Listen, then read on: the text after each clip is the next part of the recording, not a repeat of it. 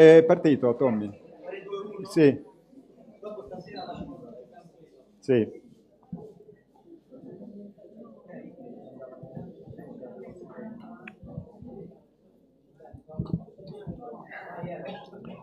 Ok, allora intanto buonasera a tutti, vi ringrazio di essere venuti numerosi qui oggi. Io sono Angelini Eros, eh, quello che organizza come Accademia dei Misteri Rimini. Abbiamo un gruppo già consolidato da molti anni qua appunto sul posto e Pier Giorgio Caria ormai è diventato un nostro socio diciamo onorario perché un paio di volte l'anno ci onora di essere qui con noi a Rimini e questa volta abbiamo scelto una tematica esoterica abbastanza nuova, secondo noi a Rimini, perché non era mai stata parlata, il fiore della vita, la Merkaba, eh, le antiche conoscenze segrete. E, io non mi voglio dilungare molto, due cose, faremo un piccolo break alle 6, poi pensavamo subito dopo magari di fare, quando Pier avrà finito la sua esposizione, eh, fare, se volete fare delle, delle domande, perché dopo le sette e mezza, otto Pier parte che domani, domani mattina ha un'altra conferenza in Veneto, non so dove, vero? Pordenone. È ancora peggio, è ancora più in alto. Quindi niente, vi ringrazio di nuovo che siete venuti abbastanza così numerosi, sono molto molto contento, avrete fatto fatica per parcheggiare la macchina perché qui siamo ancora come avete visto quasi a Ferragosto, c'è, un, c'è insomma molta gente, che questo mi fa anche insomma piacere, però eh, io direi di lascio subito la parola a Pier perché è un argomento che bisogna discuterne, insomma, non, si può parlare 5-10 minuti, è una materia molto vasta e così avete anche il tempo poi per fare tutte le domande che poi volete fare. Ok, grazie mille, intanto ci vediamo.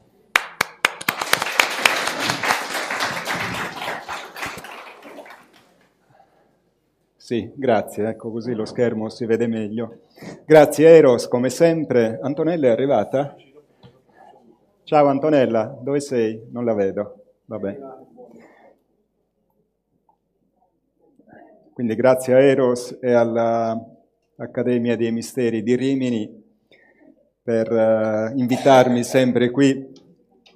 Per un sardo come me essere a Rimini, la patria del divertimento, delle vacanze, è buono, speciale.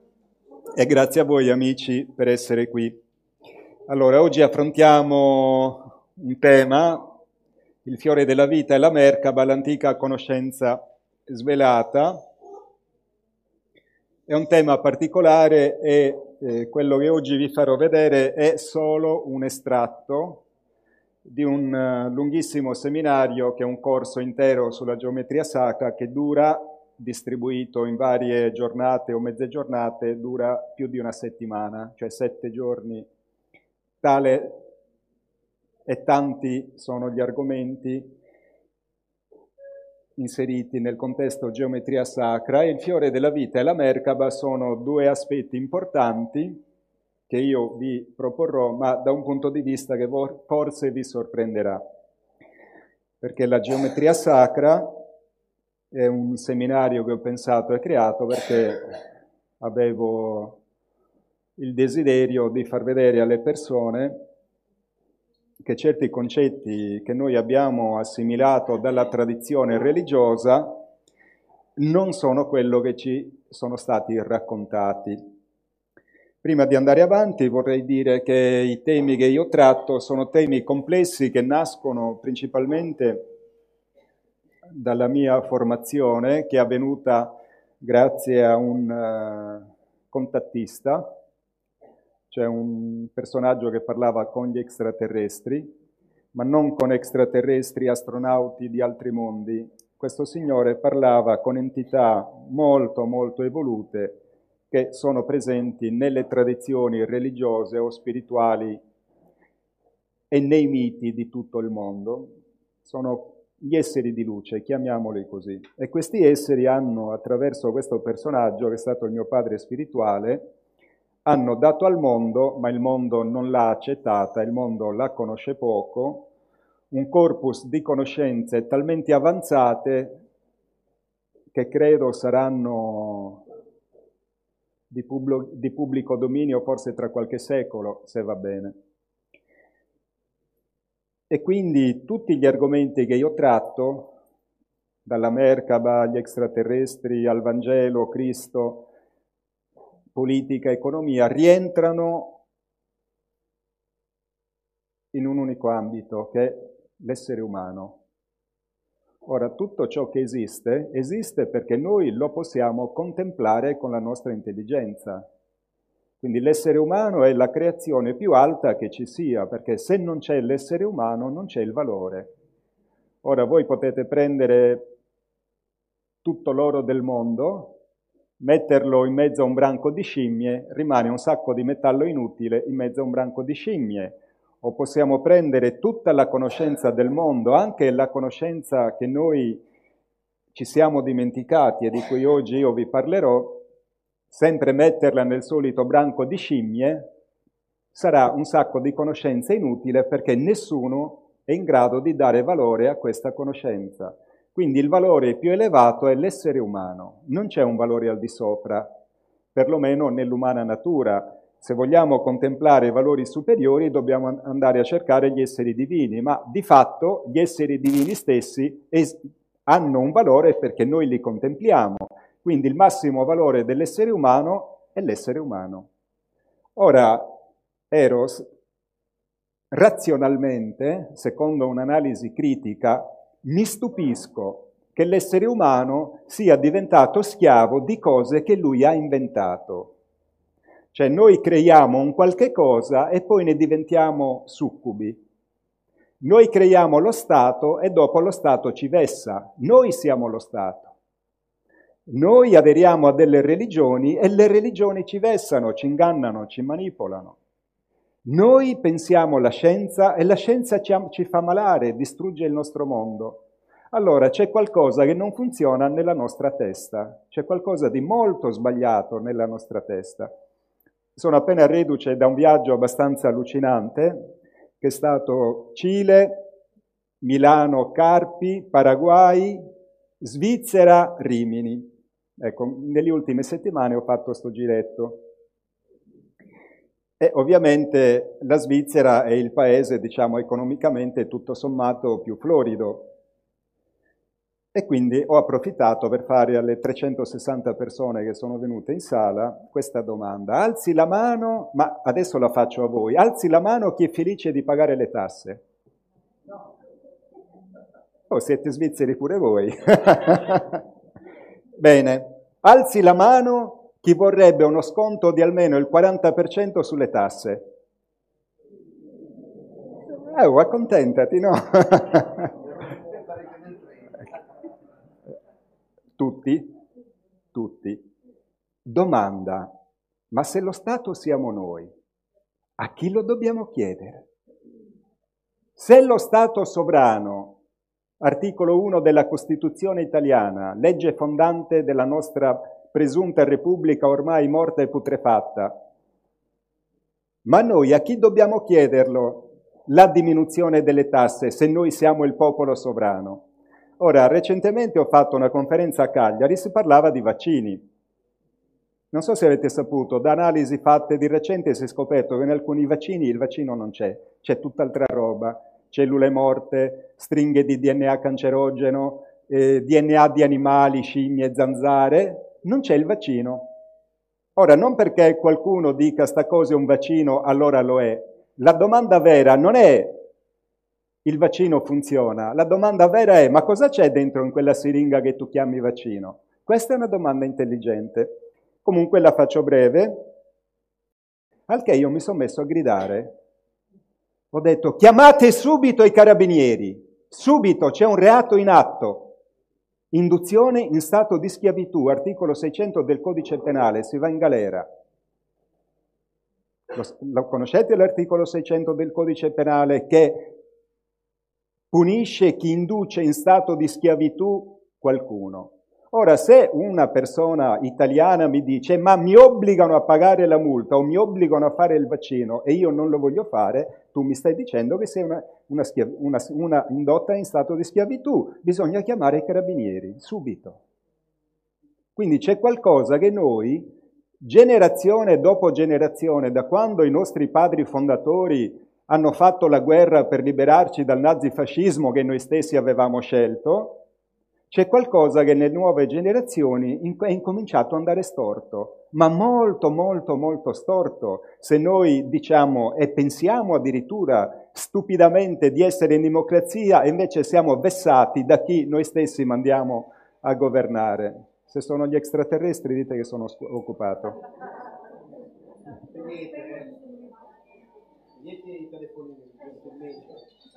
Allora, chi suona il telefonino gli faccio la multa.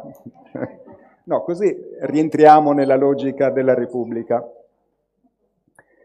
Quindi c'è qualcosa che ci è sfuggito di mano. Se noi siamo il popolo sovrano e siamo schiavizzati da tutti, tale per cui qualsiasi stupidaggine o qualsiasi cosa chiamata legge noi subito ci mettiamo a capochino, c'è qualcosa che non quadra nella testa delle persone.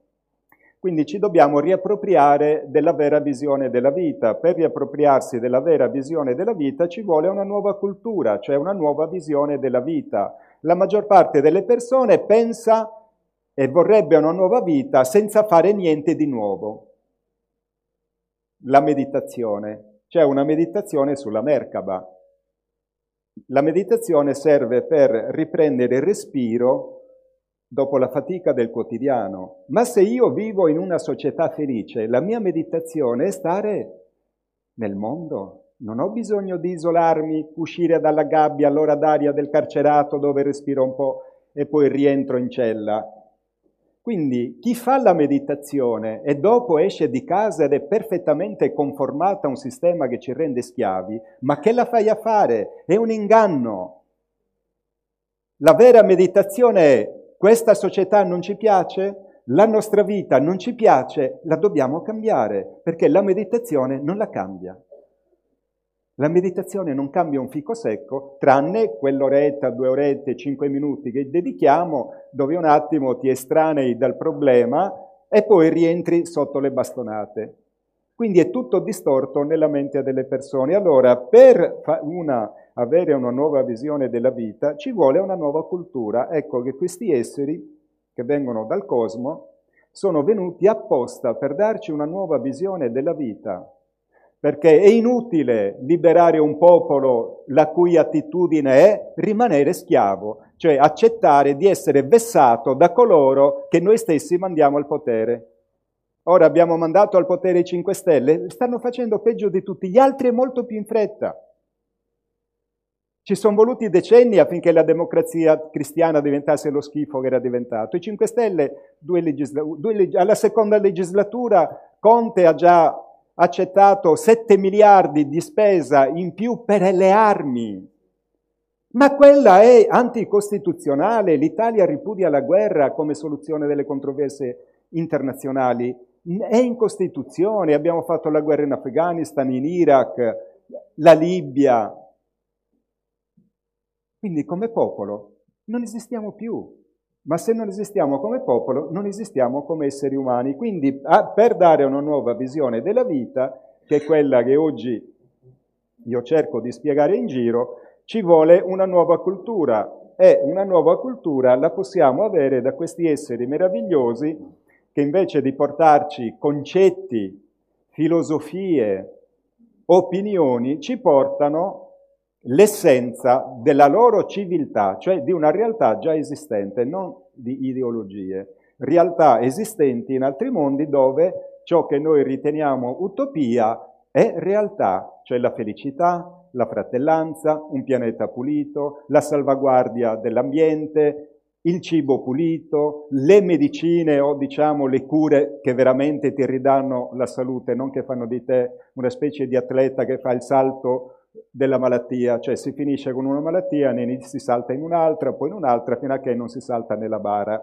Cioè non riusciamo più a recuperare la salute perché l'industria farmaceutica e la medicina di oggi lavorano per renderci malati cronici, cioè il cliente è garantito per fare business. Quindi siccome questo personaggio che è stato il mio padre spirituale stato, mi ha dato l'iniziazione, ma poi anche tantissimo materiale da studiare, ecco quindi io ho collezionato insieme una ventina di libri dove vi assicuro c'è talmente tanta conoscenza che vi basterà per almeno sei o sette vite avanti. E quindi se mi scrivete a questa mail, vi mando una mail, vi arriva una mail di risposta dove c'è un link che vi rimanda a una pagina del, del mio sito web e vi scaricate gratis questa ventina di libri in formato elettronico. Siccome questi libri sono una forma di pensiero non umana che viene da esseri di altri mondi, anche divini, la logica del ragionamento all'inizio il nostro cervello non la digerisce, cioè uno legge, apre il libro,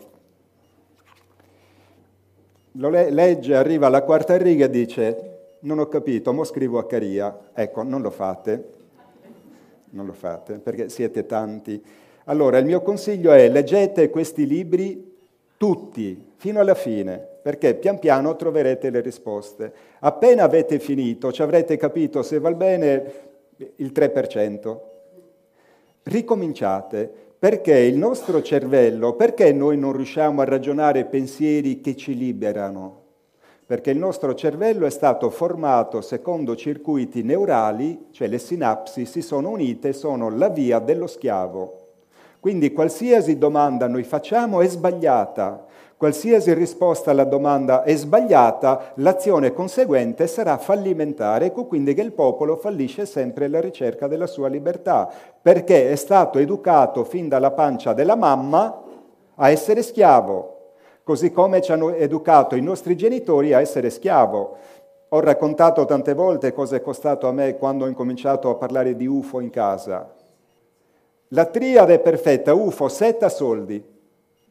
Scatta sempre questo meccanismo da tutte le parti del mondo. Appena parli di UFO, subito viene setta e la setta ti frega i soldi. E io dico, ma è possibile che italiani, inglesi, americani, cioè tutti così ragionano? È, un, è il frutto di una manipolazione di massa.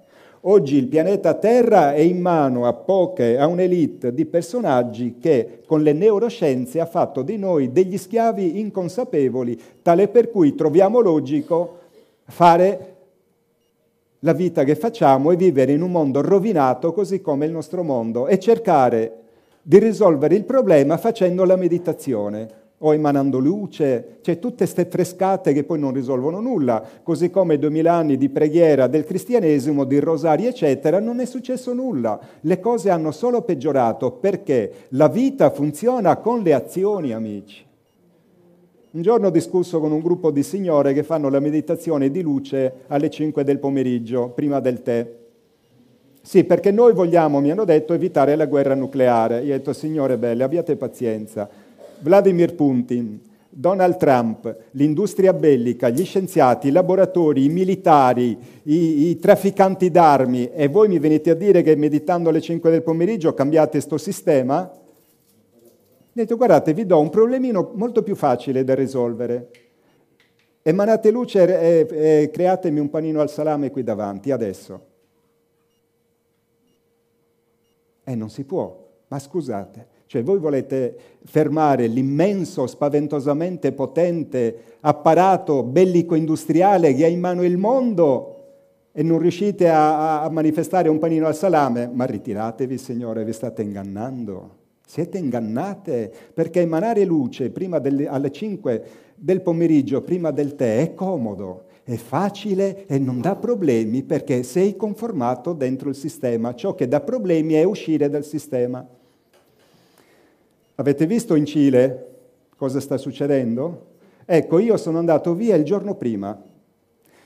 Ero con un gruppo di ragazzi che sono artisti, diciamo così, dilettanti, gli Our Voice, che hanno dato uno spettacolo all'interno di un convegno dove c'erano 300 persone sulle meditazioni, love, om, di tutto.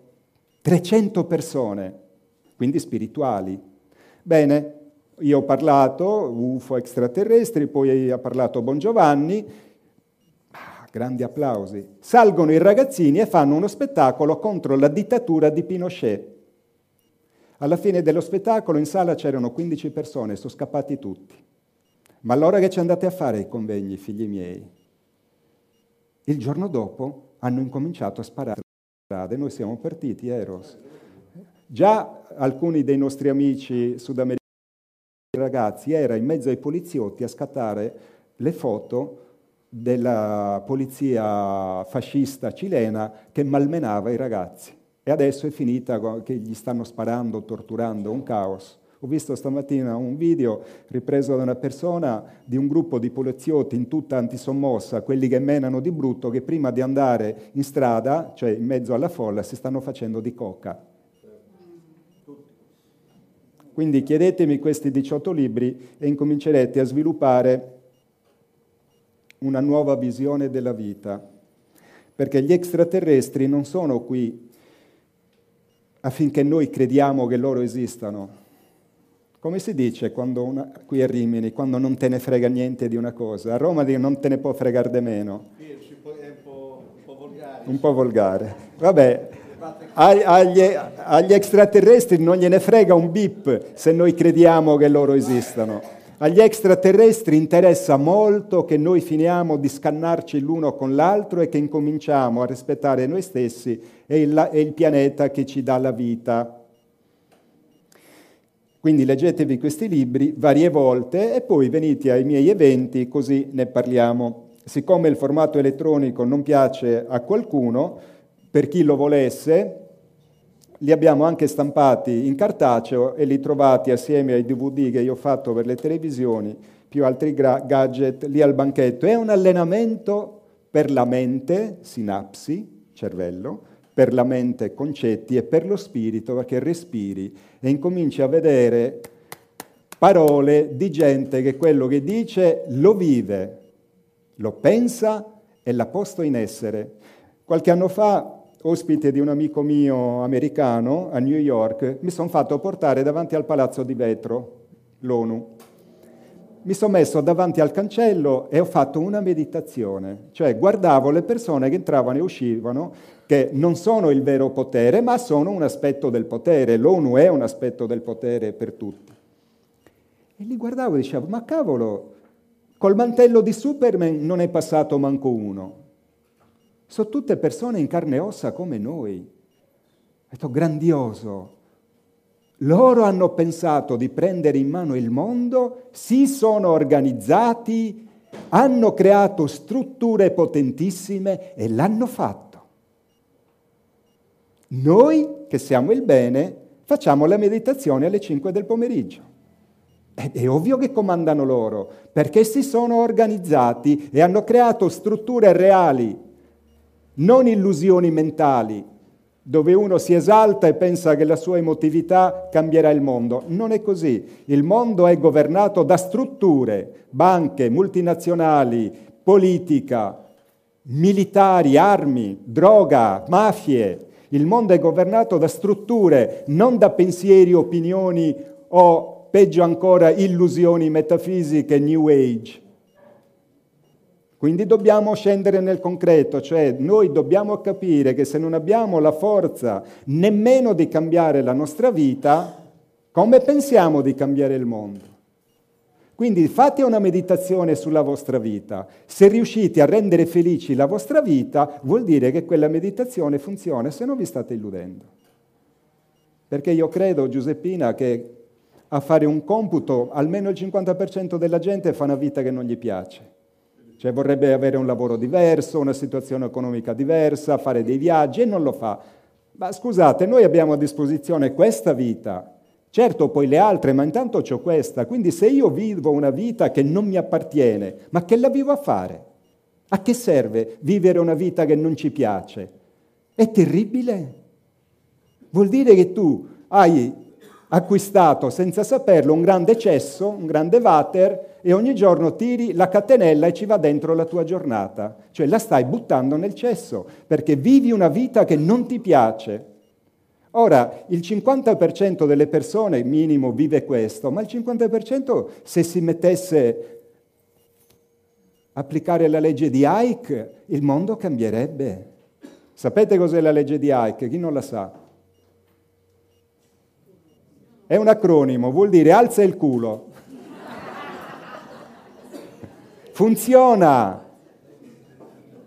Oh, funziona. Io l'ho applicata, funziona nel senso che nel contesto storico-sociale dove vivo, carne e ossa. Oggi c'è una persona che mi ha detto, tu, dice, mi fa impressione vederti dal vivo. Ecco, esisto, sono concreto. Fa senso, fa senso. All'inizio, sì, siccome sono tanti che mi seguono soprattutto su YouTube, quando mi incontrano mi toccano, non sei un ologramma, qui, carne e ossa. Quando Eugenio incominciò a indicarmi questi libri, a farmeli leggere, a parlarmi, mi diede una nuova visione della vita. Ho detto che bello, la voglio vivere. La sto vivendo. Ho alzato il culo, mi sono dato da fare, ho fatto scelte difficili, lasciare le ferrovie, andare via dalla Sardegna, ma oggi la mia settimana è composta di sette domeniche. Non c'è più differenza. Io mi alzo e sono felice perché vivo la mia giornata sfrascellandomi di fatica, ma faccio la vita che voglio, decido io. Viaggio, incontro persone e questo lo potete fare tutti. Siccome tra l'altro siamo eterni, non importa se non ce la facciamo in questa incarnazione, la possiamo portarcela nella successiva. Un lavoro iniziato si porta avanti, la morte non interrompe nulla, è come il sonno, io mi addormento, mi alzo la mattina dopo, so già cosa devo fare, porto avanti le cose di ieri. La vita funziona così, quindi se oggi iniziamo il lavoro in questa incarnazione, ce lo portiamo alla prossima. Poi c'è il mio canale YouTube dove troverete anche molte risposte alle domande che eh, potranno nascere leggendo i libri. Per chi fosse interessato a sapere dei miei eventi c'è il mio Instagram, la app Telegram, se eh, ve la scaricate sullo smartphone o sul cellulare, ve la installate e vi arriveranno le notifiche in automatico anche di quando carico nuovi filmati su YouTube, eccetera. Il mio canale, scusate, la mia pagina Facebook dedicata agli eventi e poi la, news, la newsletter che potete richiedere alla mail info-piergiorgiocaria.it, cioè eh, diciamo vi arriverà quel link e ci sarà anche la procedura per farvi l'autoiscrizione alla mail, una mail la settimana, non di più, salvo eventi eccezionali, messaggi, notizie importanti e così via. I prossimi eventi, domani, come dicevo, sarò a Brugnera, all'Hotel Cabrugnera, la coscienza cristica nel tempo del caos e spiegherò attraverso il Vangelo, spiegato come deve essere spiegato il Vangelo, che è un libro di scienza, perché l'uomo oggi vive nel delirio che vive. Quindi spiegherò il profetismo, la missione di Cristo, spiegherò perché Cristo è venuto e che cos'è realmente il cristianesimo, che è un corpus di scienze, non di scemenze chiamate credo religiosi. Poi martedì sarò vicino a Padova, a Curtarolo, ore 20 e 45, a parlare di cerchi nel grano, dove parlerò di una serie di cose importanti, compresi alcuni cerchi come questo di quest'anno, perché i cerchi nel grano a partire dall'anno 2010 hanno assunto un carattere di pregnanza soprattutto iniziatico-profetica, cioè questi esseri che hanno vergato queste parole attraverso i cerchi nel grano, hanno cercato di bypassare la terribile censura del potere sulla loro presenza e dare anche con questi simbolismi il loro messaggio al mondo, perché poi ci sono persone come me che li possono spiegare. Avete visto la Marina Militare Americana ha ufficializzato che gli UFO sono reali? Attenzione, c'è un grande inganno in atto. Questa gente sta mentendo da 70 anni, no, c'era la signora che non vedeva. Stanno mentendo da 70 anni, adesso hanno deciso di parlare perché non possono più fare a meno e hanno paura perché l'attività extraterrestre fa ipotizzare che stiano progettando l'atterraggio di massa. Ai potenti gli è venuta questa idea, siccome sanno che se loro atterrano non ci possono fare nulla tra, tanta è la superiorità scientifico-tecnologica di questi esseri che non, non, ci sarebbe nessuna guerra. Loro, ad esempio, con un clic possono disattivare tutta l'energia elettrica del mondo, quindi non funzionerebbe niente, computer, satelliti, eh, bombe, niente, non funzionerebbe niente. siccome hanno studiato i potenti molto profondamente questi messaggi, hanno capito finalmente una cosa che non riuscivano a capire per anni. Hanno capito che questi personaggi non violano il libero arbitrio, cioè non impongono con la forza tecnologica il loro punto di vista. I potenti hanno capito che una guerra con loro è persa in partenza. Pensate, gli extraterrestri ovviamente essendo molto evoluti hanno la telepatia, la telecinesi, che non c'entra niente con i cinesi ovviamente, la capacità di muovere gli oggetti con il pensiero. Ora, gli extraterrestri già della quarta dimensione possono entrare nel cervello di tutti gli esseri umani comodamente seduti nell'astronave a mangiarsi quel famoso panino al salame di cui parlavo prima, e darci un ordine nella mente, suicidatevi tutti. Non c'è essere umano in grado di resistere a questo ordine. Quindi loro, se volessero conquistarci, altro che quegli scemi che vanno in giro a dire che ci succhiano l'anima, che siamo un allevamento di, lavorato- di, lavor- di lavoratori. Io se fossi un imprenditore anche extraterrestre, non mi metterei in azienda degli assassini criminali mentecatti come i terrestri, ci starei molto attento. Poi se fossi un extraterrestre che viene dal cosmo mi farei il robot. Non vado a prendere gente che si stanca, che si ammala, che vuole le ferie, che fa i sindacati. Se io sono un extraterrestre e ho bisogno di lavoranti, faccio il robot. Ce li ha la Fiat. Quindi circolano in giro delle notizie da mentecati e la gente ci va dietro. Robe da, da pazzi. Poi sarò a Bari il 3 novembre 2019 a parlare di profezia di Fatima, Cosmo Vitato, ritorno di Cristo. Stavo dicendo, ma era per agganciarmi, che queste cose le spiegherò molto bene il 16 novembre di quest'anno ad Ancona, nuovo ordine mondiale, minaccia aliena, un nuovo inganno. Quindi i potenti hanno pensato, se noi non riusciamo a sconfiggere loro, ormai da 70 anni è chiaro, anche perché gli stessi piloti dei caccia di oggi, dei caccia moderni, parlano come quelli, i piloti dei caccia americani degli anni 50, cioè con velivoli che possono passare da 500 km l'ora a 10.000 km l'ora in un secondo, che gli fai? Quindi sono superiori. Allora hanno pensato, studiando, i messaggi dei contattisti, capendo che gli esseri rispettano il libero arbitrio, hanno pensato di organizzare un grosso attentato, peggio delle torri gemelle, con tante vittime, con delle false astronavi extraterrestri mischiate a ologrammi molto sofisticati, così da convincere l'intera umanità che gli alieni sono negativi e ci vogliono invadere. Per cui se tutta l'umanità ha pensato il nuovo ordine mondiale, il potere, la CIA, questa gentaglia qui, se tutto il nuovo ordine mondiale riesce a convincere il mondo, cioè noi che sono cattivi, quindi nessuno vuole incontrare gli extraterrestri, questi folli hanno detto magari se ne vanno, perché non possono violare il libero arbitrio. Quindi uccideranno un po' di gente per convincerci che loro sono negativi dei geni. Problema, reazione e soluzione si chiama.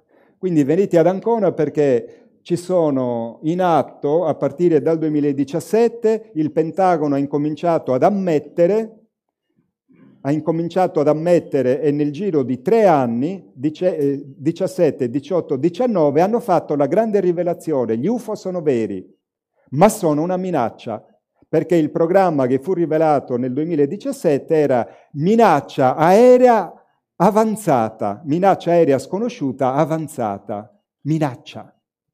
Quindi hanno in testa questo piano qui. Allora, bevo un po' d'acqua.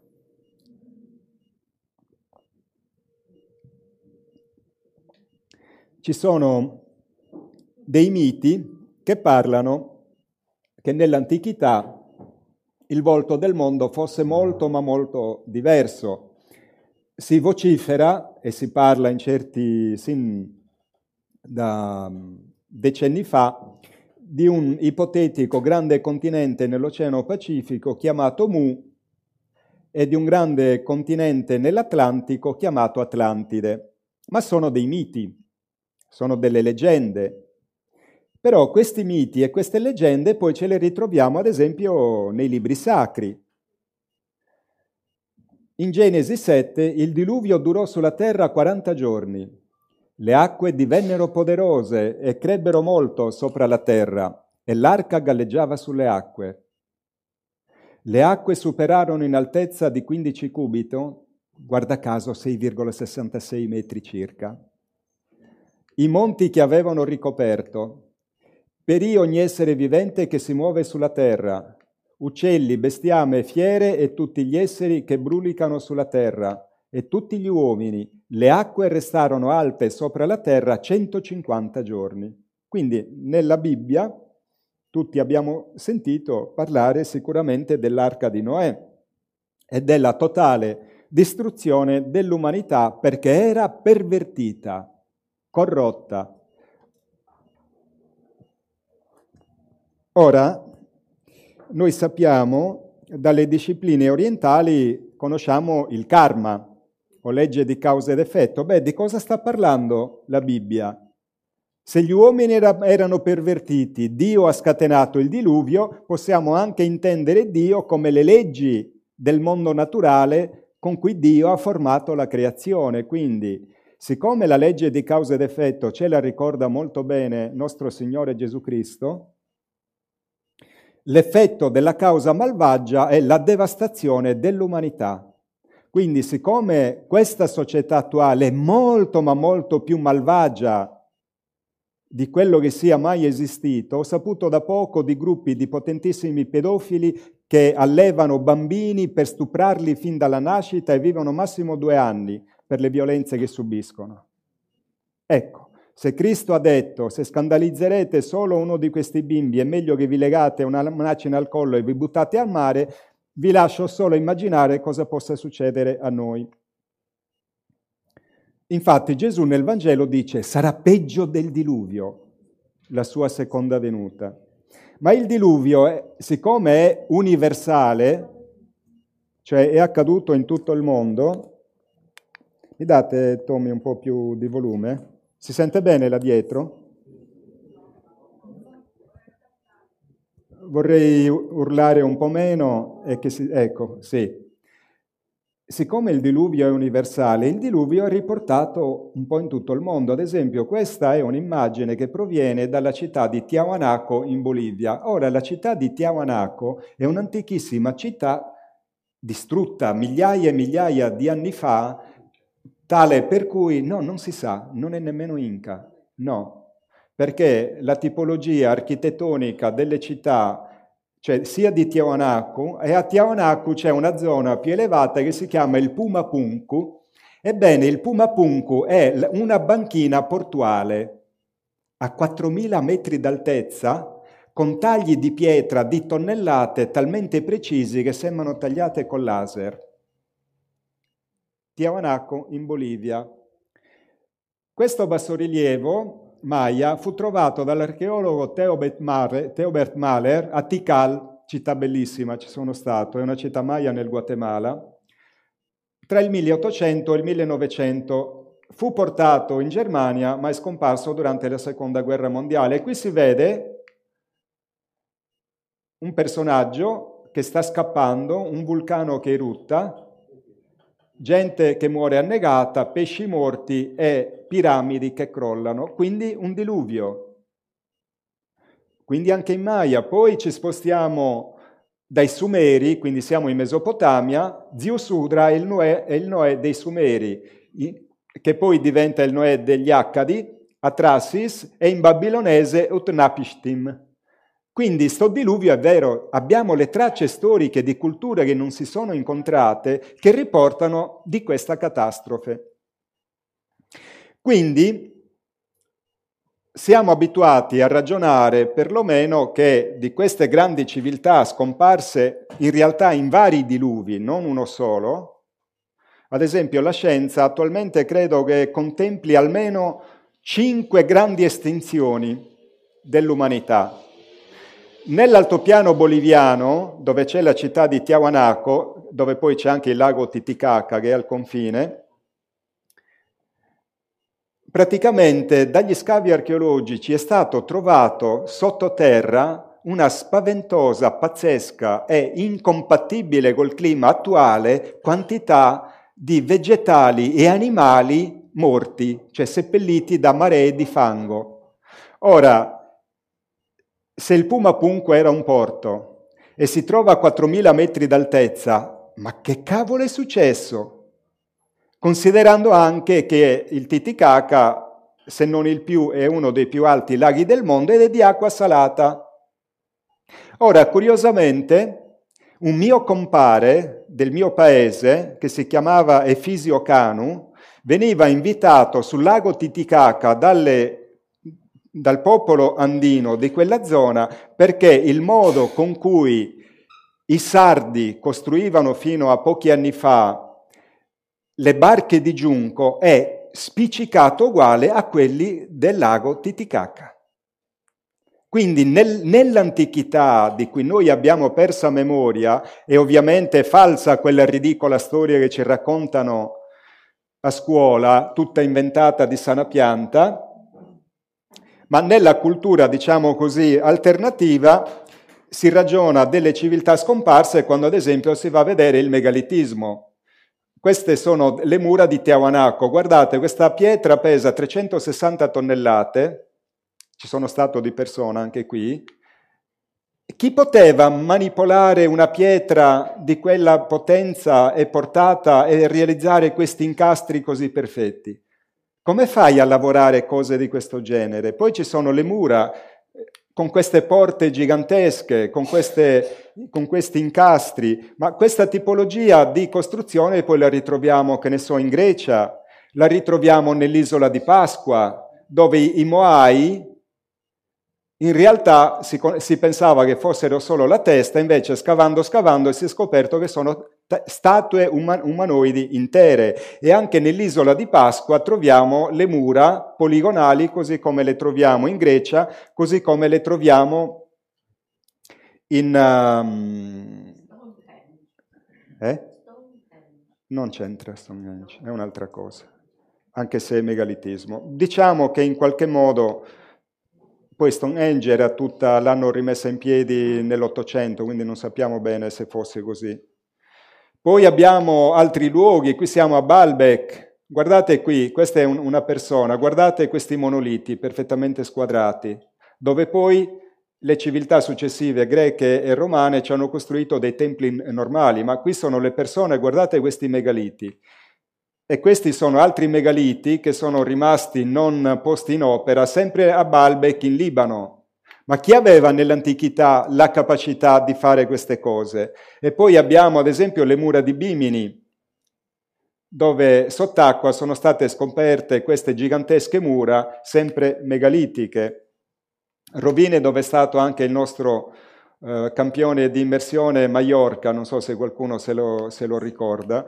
Quindi, e poi ce le abbiamo anche in Italia. Queste sono a San Felice del, del Circeo, stessa tecnica che abbiamo visto nell'isola di Pasqua e che abbiamo visto in varie parti del mondo.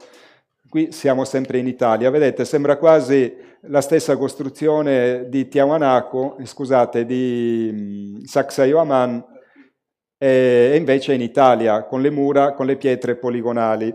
Quindi si ipotizza di queste antiche civiltà globali perché ovviamente la forma e il modo di costruire queste mura ciclopiche è incompatibile secondo la logica della storia ufficiale che nell'isola di Pasqua costruissero come in Egitto, come in Italia, come in Grecia o come sott'acqua. Quindi ci deve essere stato un mondo antico molto potente, dotato di tecnologie in grado di realizzare queste pazzesche cose. Pensate, quando hanno fatto la diga di Aswan, le statue gigantesche della Valle dei Re non esistevano gru per spostarle.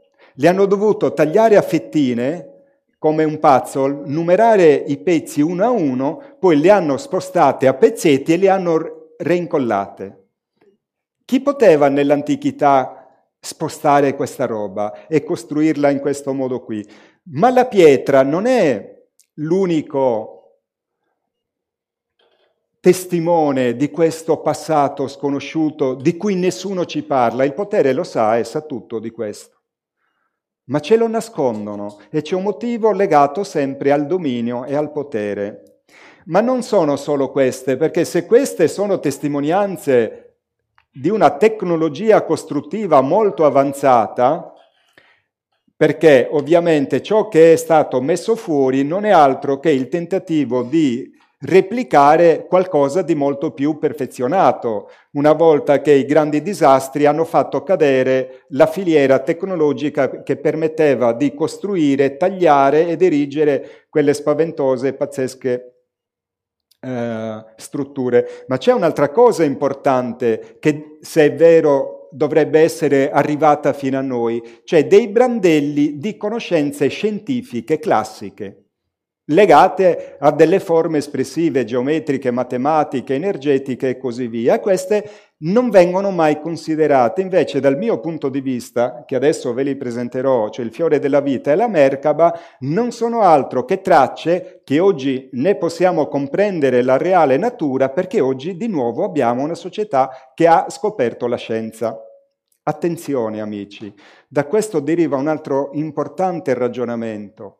Una società che scopre la scienza e la scienza non è sotto le leggi dell'etica, si autodistrugge invariabilmente perché la scienza verrà usata per fare le guerre, costruire le armi, quindi, e per distruggere l'ambiente. Esattamente quello che stiamo facendo noi. Quindi si vede che nel passato l'uomo ha fatto lo stesso e questo vizio non riusciamo a togliercelo. Il vizietto di offendere le leggi universali, di fare le guerre, di cercare di sopraffare il prossimo, di usare la sua vita a nostro vantaggio, è un vizio che questa umanità di questo mondo compie da migliaia, migliaia, migliaia di anni, nonostante la storia ci abbia insegnato amaramente che la violenza e le guerre non hanno mai risolto nulla. Non si può fare la guerra preventiva. Preventiva è la pace, sempre, a tutti i costi. E queste tracce, amici, ci sono. Partiamo dall'Egitto, dove ovviamente abbiamo tra le più grandi tracce di una tecnologia che oggi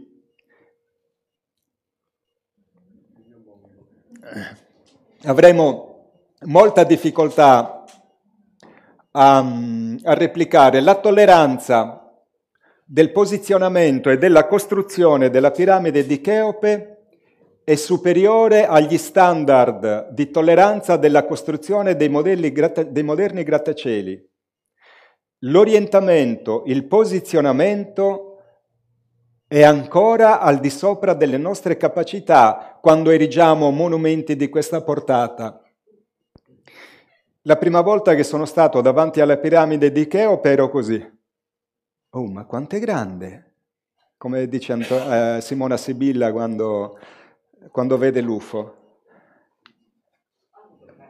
Quindi queste tracce ci dicono che c'era una grande capacità costruttiva perché su uno dei lati della piramide di Micerino ritroviamo la facciata esterna sopravvissuta perché quello che vediamo oggi delle piramidi è l'interno. La facciata è stata asportata dagli arabi per fare pietra da costruzione in città ma erano tutte rivestite di pietra. Tra l'altro la piramide di Cheope era rivestita tutta di pietra calcarea bianca e quindi di giorno era una specie di, di, di gioiello che brillava. È stata tutta portata via. Sulla piramide di, Ke- Kefren invece, vedete, ne rimane una parte sulla cima e sulla facciata, su una delle facciate della piramide di, Micerino c'è proprio la uh, tipologia di costruzione poligonale che abbiamo visto prima. Se andiamo al tempio di Abidos, che sta uh, più a sud del Cairo, sempre vicino al, al Nilo, qui c'è Aswan, pensate che il granito di costruzione interna della piramide di Cheope, della Camera del Re, viene da Aswan, mille chilometri di distanza, pietre pesanti 90 tonnellate, non le trasporti con le barchette. Questa è una vista aerea del tempio di Seti I, che sta lì ad Abidos, e dell'Osireion, che è questo tempio qui. ci avviciniamo e anche qui scopriamo che eh, l'Osireion è costruito con tagli di pietra di una perfezione incredibile e di enorme peso. Adesso, visto così, dice poco, mettiamoci l'omino. Eccolo qua. Quindi nell'antichità i maestri che costruivano, gli architetti, chiamiamoli muratori, erano in grado di fare strutture di questo tipo, di una perfezione che richiama solo le moderne macchine di taglio laser o con le seghe, quelle che usano per tagliare il marmo. E in una di queste pietre, qui dove indica la freccia, è inciso, ma non si capisce come, perché non è inciso, non è pitturato, sembra far parte della struttura stessa della pietra. Ed eccolo qui. Ora, se in uno dei templi più importanti dell'antichità è stato messo il fiore della vita, significa che sto coso aveva una grande importanza perché tutta la sapienza moderna che è traslata ai greci e dopo ai latini, ai romani, viene dall'Egitto.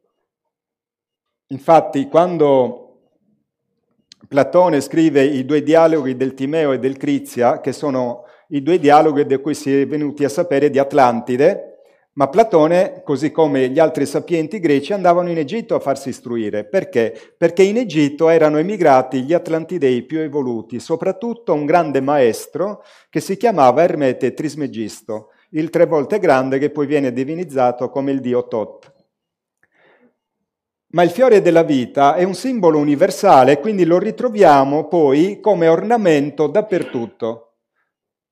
Erbanno, Galdo, Clusone, Bergamo, Domus, Ortaglia, Brescia, Lucca, Lucca, Roma, Cineraria Etrusca, Stele Funeraria, Museo di Assisi. Quindi quest'immagine, e poi lo ritroviamo ancora in tutto il mondo, guardate, in Armenia, Austria, Bulgaria, Cina, Danimarca, Egitto l'abbiamo già visto, Giappone, India, Israele, Museo Assiro-Babilonese, quindi Babilonia e Assiria, Norvegia, Spagna e anche il grande Leonardo da Vinci, vedete, ha preso in esame questa figura. Perché? Questa figura è presente in tutto il mondo e tutti l'hanno riproposta. È evidente che era ritenuto qualcosa di molto, molto, molto importante. E se la ritroviamo in tutto il mondo, ci dice una sola cosa. È esistita una civiltà globale nell'antichità, ma ne abbiamo perso memoria perché i diluvi hanno cancellato tutto e quindi non è rimasta nemmeno memoria se non le tracce difficili da elidere completamente come quelle pietre megalitiche, ma anche tracce di un'antica conoscenza che alla fine, non sapendo che cos'è, è stata usata come rappresentazione decorativa dei muri, dei pavimenti e così via. Vi faccio un esempio. Succede una catastrofe e perdiamo la possibilità di generare energia elettrica. Quindi il computer diventa inutile, non lo puoi far funzionare perché senza l'energia elettrica il computer è un ammasso di ferraglia inutile. Tutti i programmi che vi sono dentro sono elettricità. Solo l'elettricità li fa funzionare. Quindi se noi per secoli rimaniamo senza elettricità, i computer All'inizio si tramanderà che facevano calcoli, che potevi far vedere immagini, far ascoltare dei suoni, addirittura comporre musica, comporre delle immagini, eccetera, ma questa cosa pian piano si sbiadirà e questo finirà sopra un altare in qualche tempio di una religione del futuro e verrà adorato come la pietra che pensava. Finisce così. Già in tre generazioni senza elettricità siamo tornati al Medioevo. Coltivare campi, zappare, cipolle, patate, qualche polletto radioattivo. Quindi è successa probabilmente la stessa cosa. Facciamo un percorso perché in realtà molte cose sono, sono, state scoperte. Ad esempio, se prendiamo il fiore della vita, nel fiore della vita è iscritto il cosiddetto frutto della vita. Frutto della vita, poi unendo i vari centri, si forma il cosiddetto cubo di Metatron. Adesso dobbiamo saltare nella, um, no, nella geometria solida specificamente nei cosiddetti solidi platonici. Allora, il termine solidi, solido platonico indica i primi solidi regolari, cioè poliedri convessi, che hanno per facce poligoni regolari congruenti, cioè tutti uguali, sovrapponibili esattamente l'uno sopra l'altro e con tutti gli spigoli e i vertici equivalenti. Quindi deriva anche che gli angoloidi formati da questi solidi, da, dai loro lati, hanno tutti la stessa ampiezza, il nome di ogni solido è derivato dal numero delle sue facce, che sono 4, 6, 8, 12 e 20 nel caso dei solidi cosiddetti platonici. I solidi platonici, quindi siccome Platone era eh, uno che li studiava, sono stati studiati fin dall'antichità, spesso attribuendo a questi solidi un valore esoterico. Ma che cos'è esoterico? Esoterico è un computer per quello di tre generazioni avanti senza l'elettricità. Cioè c'era lo spirito dentro il computer che era una cosa invisibile, intangibile, che lo faceva funzionare. Lo spirito è andato via dal computer. Ecco che nasce l'esoterismo postmoderno. Perché non deve essere successo così, visto che stiamo parlando di un regresso spaventoso della nostra civiltà da migliaia di anni? Nell'antichità, tra i principali studiosi di queste forme geometriche vi furono Pitagora e Platone, ma Pitagora e Platone erano, prima di essere filosofi, erano dei maestri spirituali avevano delle scuole di pensiero dove andavano i giovani ad istruirsi, ma erano scuole di pensiero, così come ci viene detta scuola, o semplicemente loro tramandavano conoscenze che ancora provenivano da quel mondo antico di cui a scuola non ci dicono nulla? Ad esempio a scuola non ci parlano del megalitismo. A me non l'ha mai detto nessuno a scuola nelle lezioni di storia che in Italia, nell'isola di Pasqua in Egitto e in Bolivia costruivano allo stesso modo. A voi l'hanno detto? Non mi risulta. Ecco quindi che Platone e Pitagora erano due maestri spirituali e come ho già detto nel Timeo, oltre a parlare di Atlantide, Platone assegna ad ogni poligono, ecco quindi i solidi platonici, gli attribuisce un elemento della natura.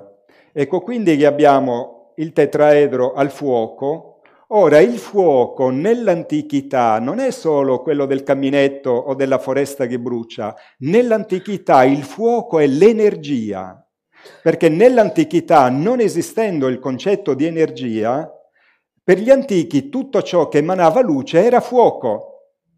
Ecco quindi che oggi ci ritroviamo nelle immagini bibliche disegnate anche da artisti del 1800, Elia ha portato via su un carro di fuoco e c'è un carretto con cavalli infiammati.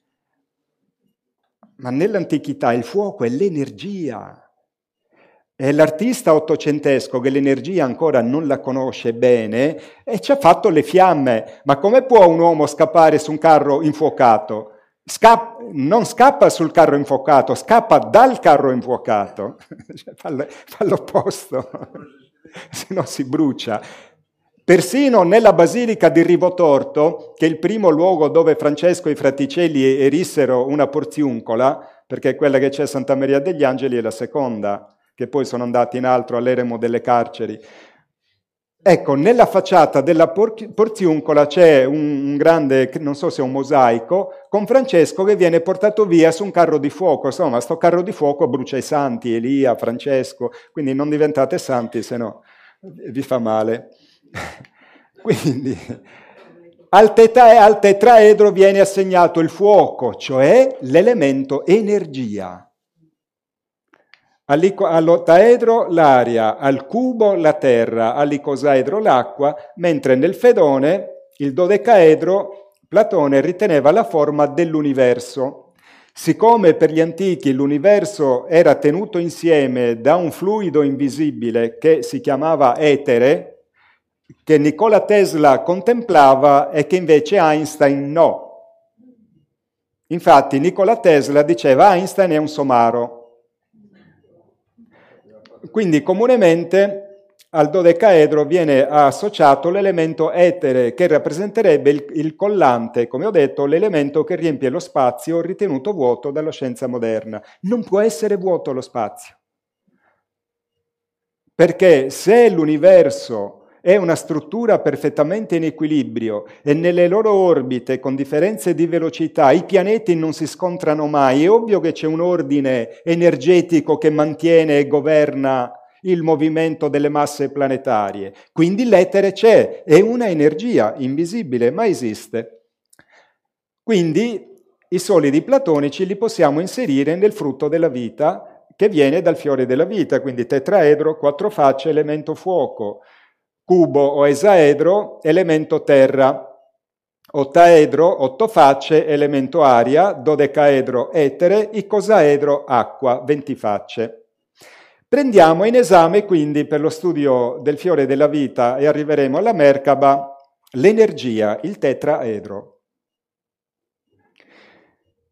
Il tetraedro, siccome abbiamo spiegato che i solidi platonici hanno delle facce che hanno gli stessi angoloidi, la stessa forma, eccetera, eccetera, quindi sono tre facce con un triangolo equilatero.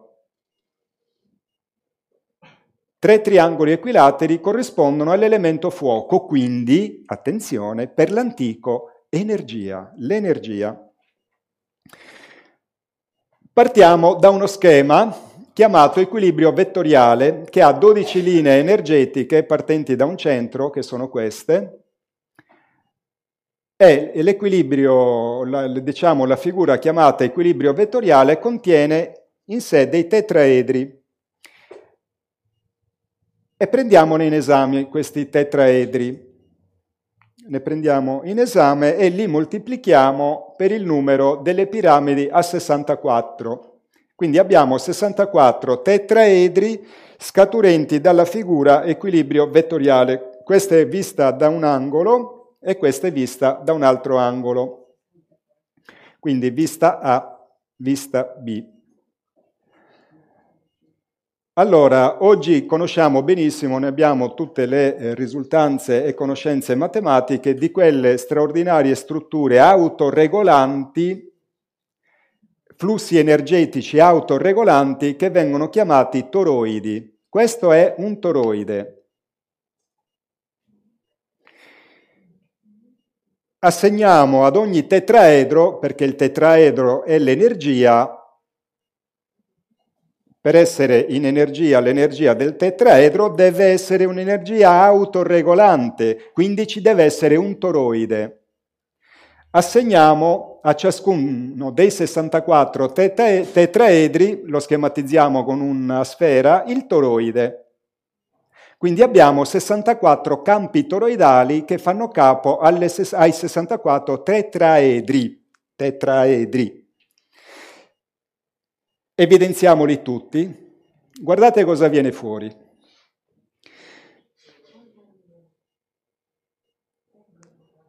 li mettiamo in trasparenza, scusate, li mettiamo in trasparenza, abbiamo il fiore della vita. Quindi il fiore della vita è uno schema bidimensionale di una struttura energetica in perfetto equilibrio. Cioè si auto-equilibra, si autosostiene. Il numero 64, che è la quantità di tetraedri o di toroidi dello schema del fiore della vita, lo ritroviamo in molte culture, così come ritroviamo in un sacco di culture la figura geometrica fiore della vita che è diventato anche protagonista delle mattonelle e dei pavimenti dell'antichità, ma in realtà questo numero di 64 toroidi da cui poi proviene e si forma lo schema conosciuto come fiore della vita, anche questo numero 64 lo ritroviamo in molte culture, calendario Maya, tavolette sumeriche e, ad esempio, prendiamo la Sefirot, che è uno schema iscrivibile perfettamente nel fiore della vita. E facciamo un po' di giochini geometrici. Quindi abbiamo il fiore della vita, nel fiore della vita sono iscritti questi 64 campi toroidali che ci danno proprio il fiore della vita nella forma che abbiamo visto. Poi abbiamo un'altra figura che viene dalla Kabbala ebraica che è la Sefirot. Ma attenzione, tutta la Kabbala ebraica viene dall'Egitto. Perché? Perché? Perché gli ebrei erano schiavi in Egitto, poi li ha liberati Mosè, e siccome sì, erano schiavi, poi ci viene tramandato in una forma, ma in realtà non tutti erano schiavi, qualcuno aveva accesso alla cultura, alla conoscenza dei sacerdoti. Lo stesso Mosè era ebreo e divenne principe. Quindi la Kabbala ebraica viene dalla Kabbala egizia. Ecco la Sefirot iscritta nel fiore della vita. Facciamo il giochino geometrico. Prendiamo l'equilibrio vettoriale e vediamo che anche qui possiamo inserirci la, la struttura conosciuta come Sefirot. La inseriamo anche sugli altri lati dell'equilibrio vettoriale. Guarda, guarda, guarda, viene fuori la stella di Davide. Ah, interessante questa cosa, viene fuori la stella di Davide.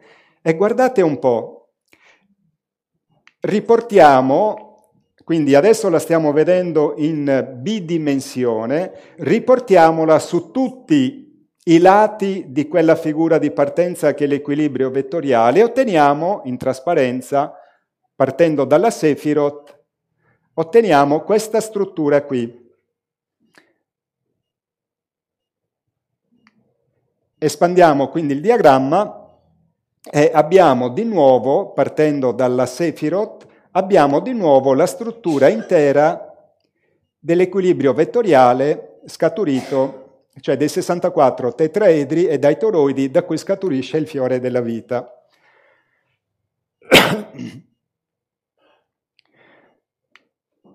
Qui in trasparenza per far vedere, no? Qui abbiamo la struttura, adesso lo inseriamo, ci ho messo in trasparenza i, le sferette toroidali che si formano, da cui poi deriva la, lo schema del fiore della vita, cioè questo qui. E andiamo a vedere, prendendo la griglia di 64 tetraedri, ottenuta con la Sefirot, scusate, che poi corrisponde a quella forma di eh, comporre la Sefirot all'interno della struttura equilibrio vettoriale e abbiamo che la struttura è composta da 144 superfici, non mandate a memoria, non ci riuscirete mai, tanto la conferenza rimane libera e gratuita su YouTube, quindi ve la rivedete. Se consideriamo in questo caso i tetraedri e quindi le facce triangolari, abbiamo 144 superfici triangolari equilatere esterne. Ognuna di queste superfici equilatera ha tre angoli di 60 gradi, quindi 6 per 3 18. Moltiplicando 180 gradi per le 144 facce esterne otteniamo il numero di 25.920 gradi. Che strano, guarda un po', questo numero è più o meno molto vicino allo stesso numero di anni della precessione degli equinozi che compie il pianeta Terra ogni 25.765 anni. Allora, questo movimento della Terra, quindi l'asse virtuale, diciamo così, del pianeta Terra, mentre il pianeta Terra gira intorno al suo asse, l'asse compie questo movimento qui, che è la precessione e il cerchio, la nutazione e questo oscillamento. Quindi abbiamo rotazione della Terra intorno al proprio asse, precessione degli equinozi in questo senso qui, quindi senso orario, e la nutazione che è lo sbilanciamento, il lieve tremolio con cui la Terra, cioè di fatto la Terra gira come una trottola, che ha giocato con le trottole da bambino, quindi mentre la trottola gira su, su se stessa, sta, compie un cerchio e oscilla leggermente. Cosa, cosa, avviene con la precessione degli equinozi? Che nel periodo di 25.000 rotti anni il Sole sorge in tutte le 12 case zodiacali. Quindi lo zodiaco e l'astrologia non viene da miti, è una scienza. È una scienza che spiega come il cielo di nascita sia lo specchio karmico dello spirito che nasce. Ed è regolato dalle energie cosmiche. Ora, Rudolf Steiner ci ha spiegato, creando la zootecnia e l'agricoltura biodinamica, come realmente gli influssi cosmici agiscano sulla natura vivente del pianeta, animali e vegetali, e anche sull'essere umano. Quindi noi risentiamo degli influssi cosmici e la scienza dell'astrologia è una scienza dimenticata che oggi è diventata il cretino che la mattina alla radio ci dice oggi pisterai la cacca di un cane, ti girerai a sinistra cercando il cane e troverai l'amore della tua vita, sperando che non sia un cane pure lui. Quindi in quella struttura fiore della vita, equilibrio vettoriale, c'è un segreto che richiama l'equilibrio delle energie che muovono l'intero universo. Quindi nel fiore della vita c'è un condensato di conoscenza già impressionante. Ma andiamo avanti. Allora, la doppia elica del DNA umano ha un alfabeto di 64 codoni. Ah, 64 di nuovo, ma guarda un po' che servono a codificarlo ed è formato da triplette di nucleotidi e il codone è alla base del codice genetico degli individui e delle specie viventi. L'insieme dei geni o il genoma umano è il termine con cui ci si riferisce al DNA che è presente nel nucleo cellulare. Quant'era il numero di miliardi? 64 per caso? Ah, che strano, ma guarda un po', all'interno del corpo umano ci sono 64 miliardi di chilometri di DNA. Se noi prendiamo la stringa alta circa 1,80 m presente nel nucleo di ogni cellula del nostro corpo, quindi in ogni cellula c'è 1,80 m di DNA, lo togliamo, aspettate che ne sfilo uno, ve lo faccio vedere, lo sfiliamo e sfiliamo da ogni cellula del nostro corpo il 1,80 m di stringa di DNA, raggiungiamo la bella cifra di 64 miliardi di chilometri. Fantastico. Cioè, ero ricco, c'era un sacco di chilometri e non lo sapevo. 64. Allora, cavolo, fiore della vita. Ah, interessante. Non è esoterismo la Kabbalah. Facciamo la meditazione del fiore della vita, della Merkaba. Una grande presa per il culo. È scienza dimenticata. Ecco quindi che smettiamo di andare al Tempio a adorare la pietra che pensava. Smettiamo di andare al Tempio a adorare la pietra che pensava. Usiamo la legge di Ai, che è tanto facile. Funziona sempre ha un corredo approssimativamente di 3,2 miliardi di paia di basi di DNA, contenenti all'incirca tra i 20 e i 25 mila geni. I geni corrispondono a parti di DNA, malattie genetiche, stiamo parlando di quei geni, non di Archimede. L'insieme dei geni costituisce appunto il patrimonio genetico di un individuo o di una specie e ne definiscono le caratteristiche. Attenzione! Non esistono le malattie genetiche, le malattie genetiche sono il trasporto karmico che fissa nella materia biologica i nostri peccati. Perché abbiamo un panorama apparentemente univoco nell'umanità di geni? Perché commettiamo tutti più o meno lo stesso peccato, siamo ignavi. Ecco quindi che lo spirito imprime nei geni la malattia, che è lo squilibrio energetico karmico. I geni non sono pezzi di metallo d'acciaio che non si possono modificare, i geni sono materia vivente biologica che obbedisce a quelle strutture energetiche, che obbediscono alle leggi di causa ed effetto. Quindi se noi disarmonizziamo la struttura, equilibrio vettoriale, i toroidi, i tetraedri, eccetera, è ovvio che dopo abbiamo la malattia, ma il problema non è nel gene, il gene è l'effetto di una causa che sta nello spirito.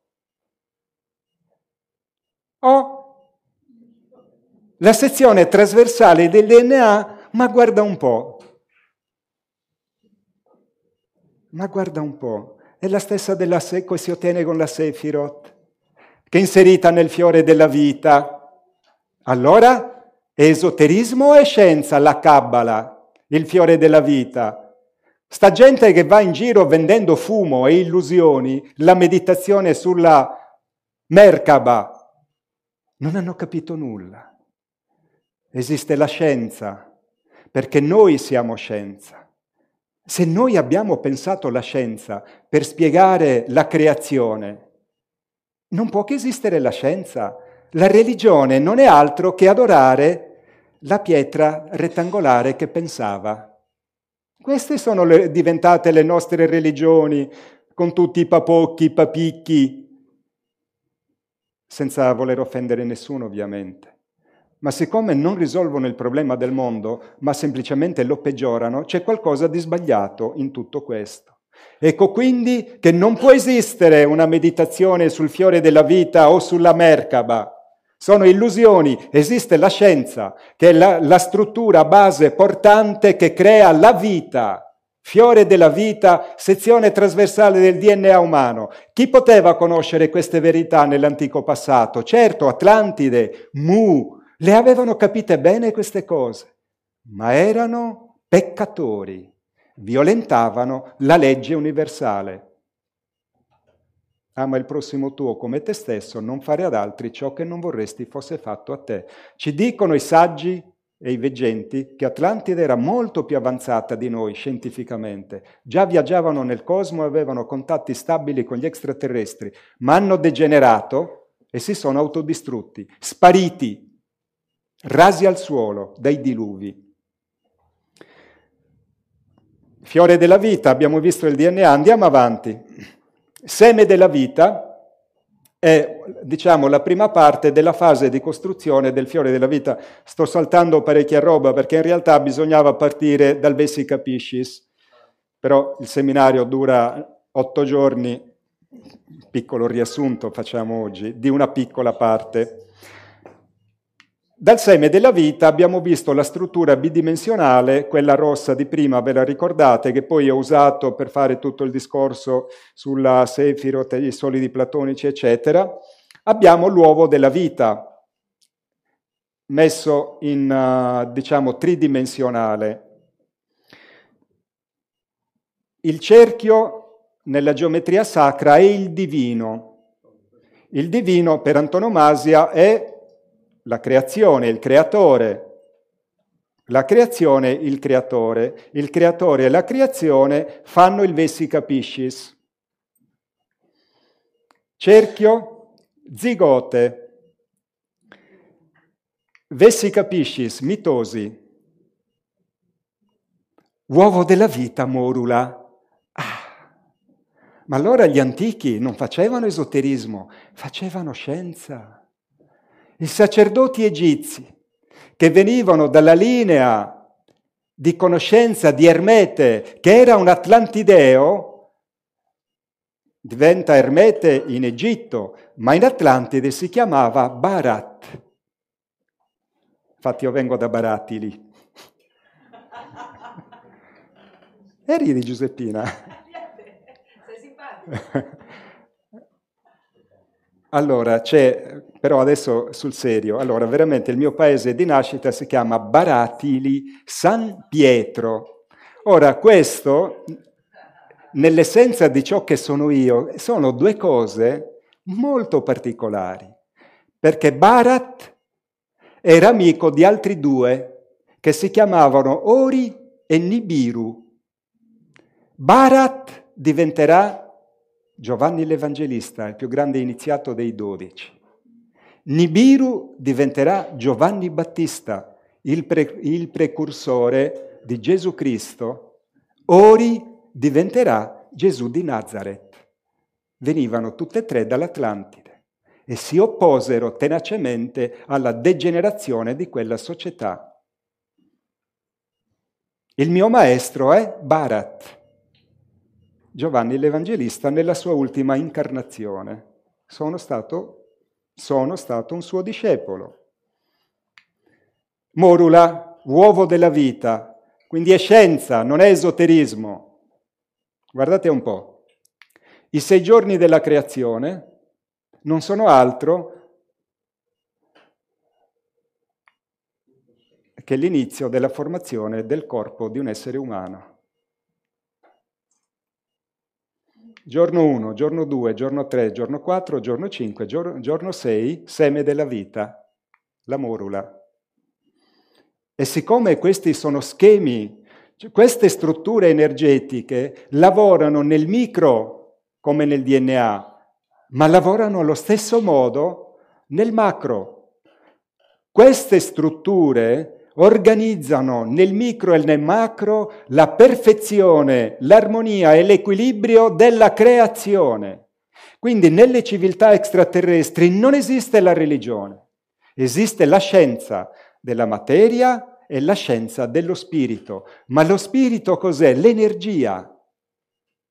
Quindi per i post atomici moderni del futuro, la pietra che pensava c'era lo spirito, noi la chiameremo energia elettrica, perché l'intelligenza ce l'ha messa il progettista, lo spirito divino che l'ha pensata. Quando Gesù va al Tempio e, Giuda, e Gesù si mette lì a far caos, prende a pedate nel sedere tutti, esce Zera, che era uno dei maestri del Tempio, e Gesù gli dice, distruggi questo tempio e io lo riedificherò in tre giorni. Al che Zera, c'è la scena anche nel Gesù di Zeffirelli, un po' trattando Gesù da scioccherello, si guarda in giro guardando il grande tempio di Gerusalemme dice ma abbiamo impiegato anni per costruire questo tempio e tu mi vuoi dire che in tre giorni lo riedifichi? E Gesù gli dice,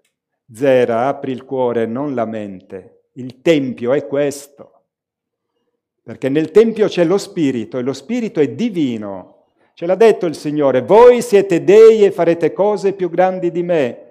Quindi esiste una scienza della materia e una scienza del divino che non ha niente a che fare con le cantine o le bottiglie. C'è lo spirito nel vino.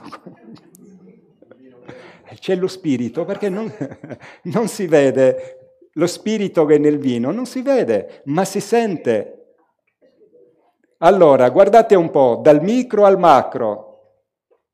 La creazione segue sempre gli stessi schemi perché questi non sono immagini esoteriche, sono schemi energetici di una scienza che è stata persa e solo oggi la stiamo recuperando.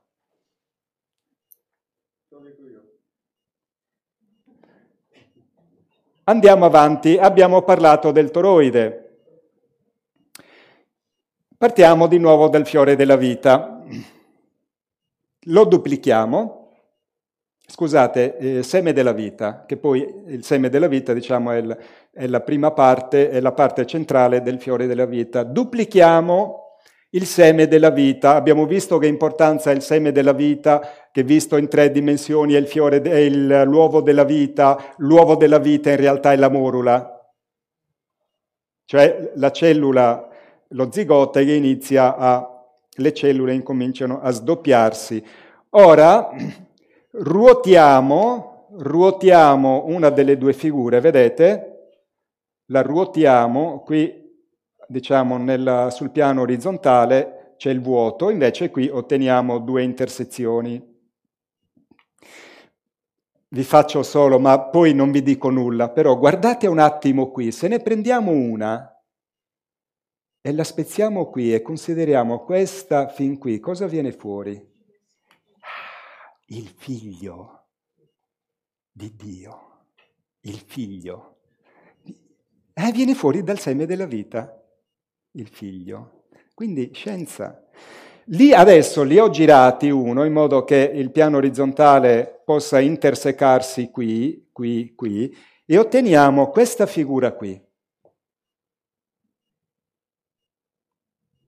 Che cos'è questo? La vista dall'alto di un bel toroide, di cui oggi sappiamo tutti, superficie, eccetera, eccetera, è studiato nella scienza perché ad esempio, nella gestione dell'energia elettrica, la bombina toroidale genera un sacco di energia. Il toro, toroide, è una delle figure cardine delle bobine elettriche. Ah, il fiore della vita è un toroide. Eccolo qui. Il toroide, così come lo conosciamo oggi, che può essere un singolo toroide o una serie di toroidi in, in compenetrazione l'uno con l'altro. Semplificando, siccome è un vortice in movimento, il toroide, quindi è un flusso di energia autoregolante, autoequilibrante ed è il primo movimento energetico senziente, cioè in grado, quando interagisce con qualcosa, di cambiare direzione. Dice, ops, c'è qualcosa, mi sposto.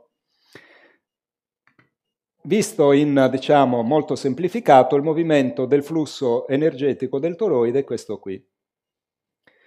Quindi, girando, vedete, rientra al centro, poi si riespande, esce all'esterno, si restringe e ritorna dentro.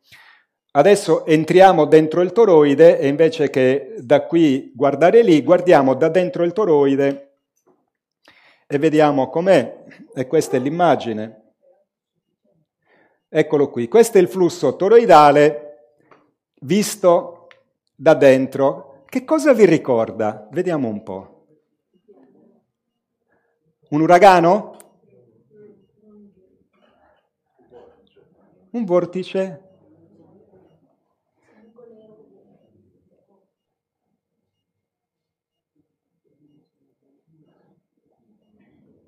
Quindi c'è un movimento che si contrae all'interno ruotando per poi riespandersi e formare una struttura. Ora, abbiamo visto come il fiore della vita, partendo dall'equilibrio vettoriale 64 toroidi, bla bla bla, otteniamo il fiore della vita che di fatto è una mm, struttura autoregolante che ritroviamo poi nella formazione gerarchica e organizzativa delle strutture materiali dal micro al macro, così come nel DNA vivente, così anche nelle nebulose stellari. Vediamo alcuni toroidi, c'è come il toroide sia una forma base di tutta la natura e noi ce ne mangiamo un sacco di toroide, eccone uno ad esempio. Toroide. Alcuni sono pieni fuori e vuoti dentro. Pieni fuori e vuoti dentro oh, coi semi. Che strano, guarda, sembrano tre Sefirot che scaturiscono... O ancora. O ancora. O al contrario, pieno dentro e vuoto fuori. Eccolo qui. Toroidi. Quindi la creazione, per stare in equilibrio e in armonia, deve avere un flusso energetico toroidale che organizza e permette la vita, perché la vita è un sistema autoequilibrante e autosostentante attraverso l'immissione continua di energia che produce una amplificazione strutturale, crescita del corpo e una amplificazione spirituale, evoluzione. Ora, cos'è che spinge? Ce lo siamo mai chiesti? Le piante non hanno un cuore, Eppure una, una quercia ha ettolitri di linfa che circolano dalla radice fino alla foglia più alta. Chi le sospinge? Chi fa circolare questa linfa? Non sarà per caso il flusso di energia toroidale che genera il sistema circolatorio?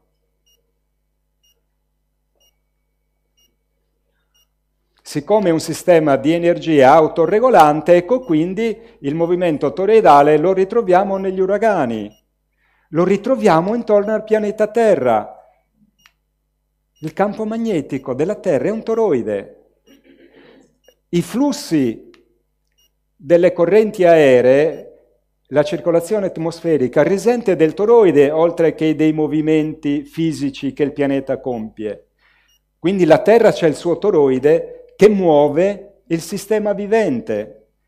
Il Sole, lo stesso, ha il suo toroide. È ovvio, la galassia non è altro che la mezzeria di un gigantesco toroide che la fa ruotare, perché il flusso abbiamo visto che è in rotazione per contrarsi, quindi con la forma di energia più, diciamo, forte, che si carica all'interno e poi all'esterno.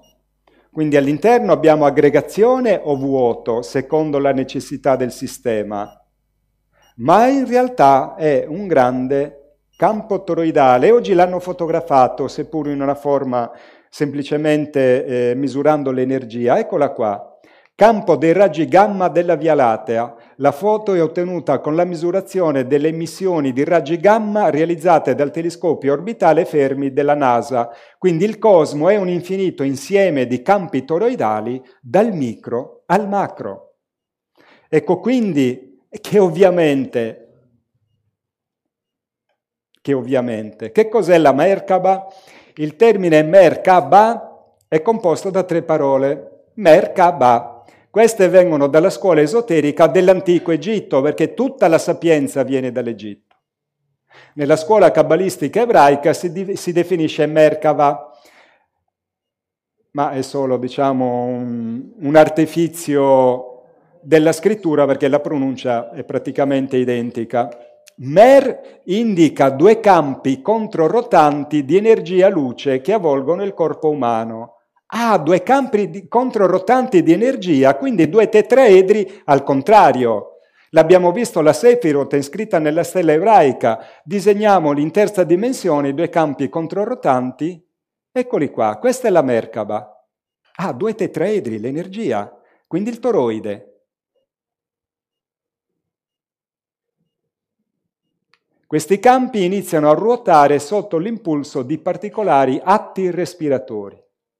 Quindi MER indica questi due campi controrotanti, ma i campi controrotanti abbiamo visto che sono i movimenti del toroide che entra, gira, esce e poi ritorna dentro, creando questo flusso. Quindi sono dei campi controrotanti che possono essere schematizzati secondo due tetraedri, due piramidi tetraedriche intersecanti l'una con l'altra, quindi la stella di David. Questi campi iniziano a ruotare sotto l'impulso di particolari atti respiratori. K indica lo spirito individuale, l'intelligenza. Ba, nella realtà umana, indica generalmente la parte materiale o la realtà fisica. O, dove lo spirito non possiede un corpo, si riferisce ai suoi concetti o alla sua interpretazione della realtà nel regno in cui si manifesta, cioè la forma e la condizione spirituale secondo il credito debito karmico che ci spinge nell'aldilà, ma anche nell'aldiquà, a stare in una condizione piuttosto che in un'altra. Ora, noi tutti viviamo in Italia, abbiamo più o meno uno status, seppur diverso, più o meno campiamo. Il karma ci ha portato qui. Ma il karma ha portato gente nei villaggi africani dove si vive in mezzo al fango e si muore e basta. Quindi quella realtà fisica da cui loro non possono scappare è una condizione karmica, quindi è riferito al Ba. Anche nell'aldilà avviene la stessa cosa. Possiamo essere dei benestanti che mangiano, bevono, si vestono e si possono permettere di venire a una conferenza sul fiore della vita, o degli africani che non hanno manco la possibilità di mangiare il cibo e non sapranno mai che cos'è internet. Quindi il Ba è la risultanza della legge di causa ed effetto, quindi del movimento MER e del K che decide cosa fare di quel movimento. Quindi anche l'uomo ovviamente ha il suo campo toroidale, noi siamo come l'albero, quindi il toroide umano è pieno di materia dentro e vuoto fuori, come l'albero. Quindi due campi controrotanti della tradizione egizia o cabalistica ebraica non sono altri che questo veicolo spirituale che nella parte energetica, chiamiamola anima, è il campo toroidale, che ne è solo un aspetto, eh, perché poi in realtà l'anima è una struttura molto più complessa. Ora andiamo a vedere, ad esempio, un movimento del campo, secondo una vista particolare, del campo toroidale umano. Guardate un po', l'intersezione cosa disegna? disegna una stella tetraedrica. Quindi il tetraedro è una vista, un punto di vista secondo il quale si osserva il toroide. Quindi esoterismo? No, scienza. Esoterico vuol dire ciò che è nascosto. Cos'è che è nascosto agli occhi fisici? L'energia. Ecco quindi che c'è la scienza dello spirito e la scienza della materia. Ora, il problema qual è? Che noi per tradizione e quindi manipolazione abbiamo traslato in qualsiasi ambito espressivo spirituale il concetto del pregare, del pregare e del non fare in relazione alla preghiera. Quindi uno che recita il rosario, l'Ave Maria o fa la meditazione yogica, pranayama o la meditazione della Merkaba, in realtà stiamo facendo sempre la stessa cosa, cioè niente. Perché se non trasportiamo nell'azione reale il nostro ideale, come diceva, mi sembra, Ezra Pound, o non vale niente il tuo ideale o non vali niente tu. Se il nostro ideale non discende nello stile di vita, e nel tempo, secondo l'azione svolta da noi, realizza il nostro sogno, siamo degli illusi, gente che perde tempo mentre vive una vita di mm, mm, meravigliosa. con le moderne tecniche, con le moderne tecniche, ad esempio con la camera Kirlian, si può vedere un aspetto, un aspetto, attenzione, questa non è l'energia o l'anima, perché bisogna in qualche modo indurre un'energia esterna che amplifichi il, uh, il, campo energetico umano. Qualcuno contesta il fatto che la Kirlian sia vera perché si ottiene lo stesso risultato anche ad esempio con le chiavi di casa. Ma tutto è, è energia. Dio è onnipresente. Cioè se non c'è un campo che struttura la materia, non può esistere nemmeno l'aggregazione atomica. Quindi noi siamo normalmente abituati a dire che la vita è ciò che è vivo, quindi la biologia nel mondo vegetale, nel mondo animale, nel mondo umano. Ma ci stiamo dimenticando che tutto è movimento, perché nel minerale, nel vegetale, nell'umano, persino nel cretino, ci sono gli atomi. Eh, quello è un dramma. Ve lo giuro, è una scoperta recente. si pensava che fossero senza, invece anche gli stupidi hanno gli atomi. Beh, buon per loro, c'è qualche speranza, scherzo ovviamente. Allora, quindi, amici, dobbiamo, se vogliamo risolvere il problema e pagare meno tasse, dobbiamo incominciare ad abituarci a pensare che bisogna agire nella realtà e le cose le devi cercare tu. Non puoi aspettare che sia Gigino, Salvino, Matteo, Matteo Renzi, Matteo, eh, Matteo, cioè il mondo è in mano ai Matteo e ai Mario. C'è qualcuno che si chiama Matteo qui, fuori da questa sala? la componente di maggior forza del campo toroidale umano viene generata nel cuore e non nel cervello. Il cuore elettricamente ha un campo 100.000 volte più potente del cervello. Elettricamente, scusate, magneticamente 5.000 volte. Il cuore ha il suo cervello. Cacchio. Contiene tra le 40.000 e 50.000 cellule nervose, neuroni, c'è i suoi neuroni il cuore. Ecco perché noi diciamo io. Oggi ci hanno insegnato i falsi scienziati, i falsi profeti, che tutto è il cervello. Ma se io faccio così, non ha un significato positivo. I soldati romani giuravano fedeltà così, perché noi siamo qui lo spirito controlla il corpo col sangue. Dove non c'è Dio c'è la morte, la stasi, ecco quindi che dove non arriva il sangue c'è la cancrena. Quindi il sangue è importante, è il fluido della vita perché lo spirito controlla il sangue attraverso il cuore. Il cuore non è una pompa, amici, il cuore è una valvola di smistamento perché il sangue si muove da solo. Mi spiegate come mai in un microsecondo, se sono al bagno pubblico mi dimentico di chiudere, entra una ragazza che si sbaglia e arrossisco all'istante? Ci vorrebbe una spinta meccanica che mi, mi sfonderebbe il petto e il cuore. Non è meccanica la spinta del sangue, non lo può essere. Ho fatto fare dei calcoli a dei professori. Mi fai il calcolo della spinta del fluido per muovere quanto sono 8-9 litri di sangue? È sbiancato, ha detto ci vorrebbero delle arterie in acciaio inox. E poi come fa il sangue ad arrivare ai capillari?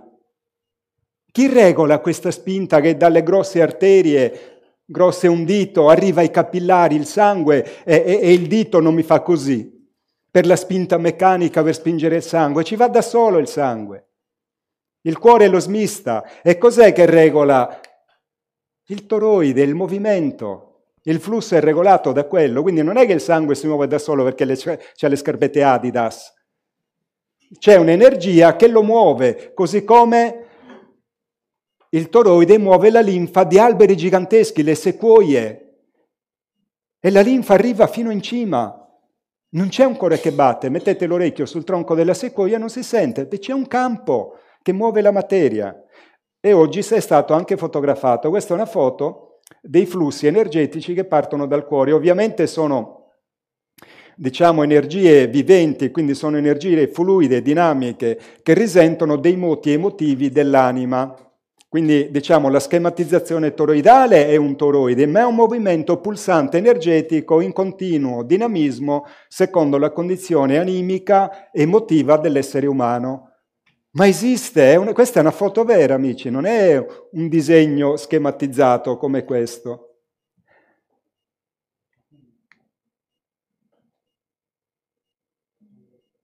In costante mutamento, come ho detto, questa funzione toroidale, dagli studi fatti, sembra essere olografica, cioè ogni sezione o piccola particella del toroide contiene comunque l'intera formazione informazioni. Io questo ve lo posso dire, confermare scientificamente perché sono stato in laboratori dove mi è stato spiegato in realtà che la base cognitiva memorizzatrice, i neuroni in realtà scrivono strati olografici. Quindi l'intera memoria dell'esistenza di questa vita e di tutte le vite è contenuta in strati olografici, mi è stato detto dal professore che aveva la macchina per fare queste misure, ogni strato ha 40 sezioni e sono gerarchici, cioè per vedere nello strato sottostante devi prima ripulire da tutti i traumi, tutti i caos che provochiamo con la nostra demenza quotidiana, se no non riesci ad andare sotto. Tecnicamente questa scoperta significa che con le appropriate tecnologie e tecniche si potrebbero ripulire tutte le devastanti condizioni karmiche che ci fanno invecchiare e morire. Esiste un Nobel che ha preso il Nobel perché ha dimostrato che tecnicamente la cellula è eterna.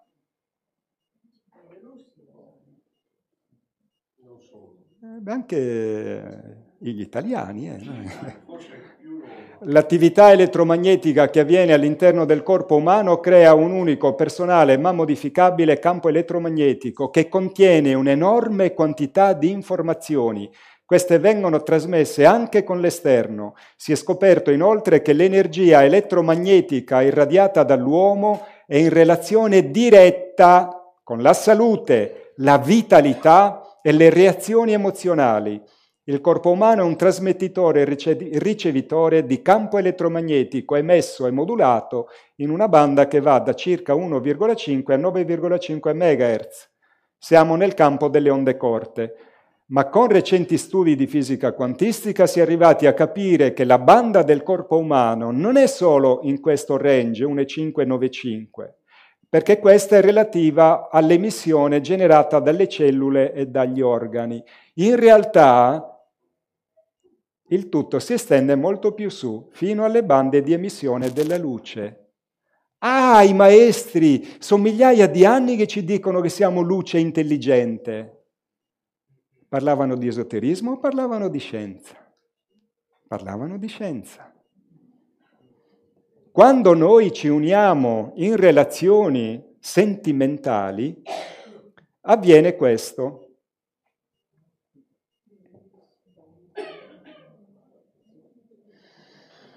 Si crea un unico campo toroidale che unisce i due amati.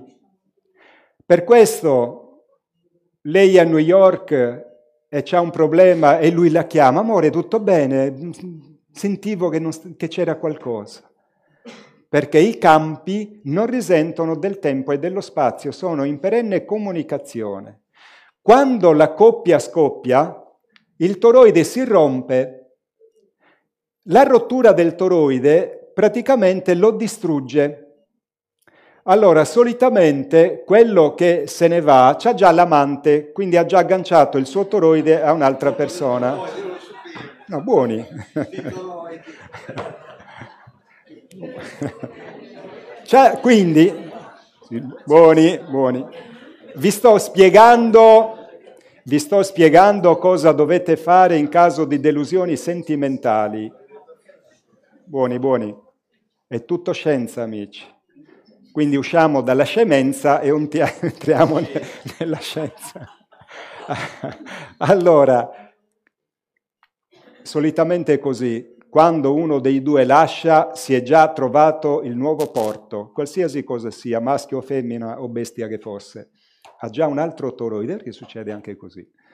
Abbiamo già un altro toroide, L'altro che non si aspettava, mentre questo il suo campo l'ha già agganciata a un altro, perché il campo di due è più potente del campo di uno, quindi quella condizione statica, meravigliosa, che ti senti Dio quando sei innamorato, è perché ti sei agganciato e hai moltiplicato il tuo campo Siccome abbiamo letto in quell'articolo di prima, in quello scritto di prima, che la vitalità, le emozioni risentono dall'energia del campo, quando siamo innamorati e quindi il nostro campo è stato moltiplicato unendosi al campo di un'altra persona, tutte le funzioni emozionali, vitali, mentali sono in super perché c'è un quid energetico maggiore. E quindi stai da Dio, cioè conquisti il mondo. L'altro che invece è rimasto fregato, il suo toroide viene sfrascellato, sfracellato e quindi dolore terribile, vuoto, depressione, perché di colpo tutta la tua struttura scade spaventosamente di energia, c'è un crollo energetico e quindi vai in depressione perché la tua psiche, il tuo cervello, tutto il tuo sistema va in crash. Ti senti che devi morire, che non ne verrai mai fuori perché il tuo toroide è stato sfasciato. Quindi l'altro se ne va ed è tutto bello arzillo perché continua ad alimentarsi di energia. L'altro, maschio o femmina che sia, problema, e quindi c'è quel dolore terribile al plesso, ma non è una condizione dell'amore, è una condizione del toroide. Quindi per uscire da una sofferenza sentimentale, l'errore più grave che si possa fare è guardarsi i filmati, le foto, rileggersi le lettere. Non lo fate! Sapete perché? Scenetta. L'amore mio mi ha lasciato, sì, ma se l'hai trovata con quattro neri, figlia mia, non era l'amore tuo. Se era l'amore tuo, non t'aveva lasciato. Ma quelli sono il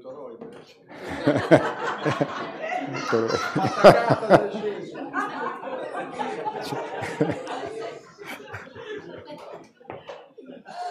Pausa. Aspetta, fammi finire. Sa- sapete quella barzelletta? Esce un, un bel figliolo nero alto eh, su un lido vicino a Venezia e c'erano delle vene- nudo perché non si era accorto che aveva perso il costume in acqua e le due veneziane la guardano e che bigolo! il bigolo è, è, e lui si guarda e fa è bigolo perché è bagnato.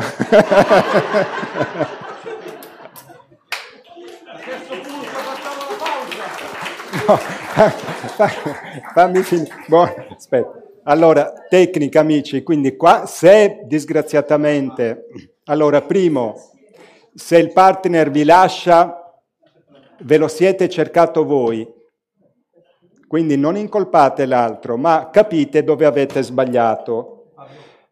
Non perpetuate la nostalgia alimentando l'errore fatto. Non era l'amore vostro se vi ha lasciato. L'amore tuo non ti lascia. L'amore tuo vive con te tutta la vita, non ti abbandona. Quindi non piangete se qualcuno vi abbandona, fate festa. Perché la verità si è rivelata, l'errore si è conclamato, avete di nuovo un'altra possibilità piuttosto che continuare a vivere nell'inganno. Cercatevi il toroide adatto a voi. Allora, tecniche, tecniche, tecniche, siccome tutto è scienza, amici, l'esoterismo è solo una gran presa per il sedere nel senso, è il rimasuglio, la grattatina di formaggio della gigantesca forma di parmigiano di cui non ci ricordiamo più perché è una scienza antica di cui abbiamo perso i concetti. Quindi quando si ha una ferita, una lacerazione toroidale che si vive come emotività, perché l'emotività è un range di frequenze dell'energia che il corpo interpreta in quel modo lì. Quindi scadimento di energia uguale dolore al plesso, depressione, rabbia, vendetta, suicidio, eh, mi voglio ammazzare, l'ammazzo, adesso mi apposto dietro la porta così quando l'ultimo nero entra entro anch'io, facciamo festa insieme non ce l'ho con i neri per scherzare. Io amo i miei fratelli neri anche perché sono vittime della cattiveria dei bianchi. Tecnica. Non pensate più a quello che non era l'amore vostro. Frequentate gente positiva. Amatevi perché quando si vive un abbandono ci si odia. Non ci si deve odiare. Tutti noi siamo meritevoli d'amore e di felicità Abbracciatevi così e regalatevi un sorriso a voi stessi. Cercate belle persone, state nella natura, gli alberi, se non ci fossero alberi l'umanità morirebbe, l'albero è amico dell'uomo. Andate nei boschi, andate nei vivai, state in mezzo ai fiori, con gli animali, non li mettete in casa, non sono fatti per, quelli, per quello gli animali. Oggi l'animale è diventato un surrogato di relazione sentimentale, purtroppo qualche volta pure sessuale, ma l'animale, l'animale ama per sua natura, perché l'animale è perfetto. Quindi oggi noi scappiamo dalle relazioni tra noi umani perché non ci sappiamo più amare. E amare un animale è la cosa più semplice del mondo perché l'animale ti ama a prescindere. La scienza l'ha dimostrato. Chiudete vostra moglie e il cane una settimana in garage. Vedete chi vi fa le feste appena aprite.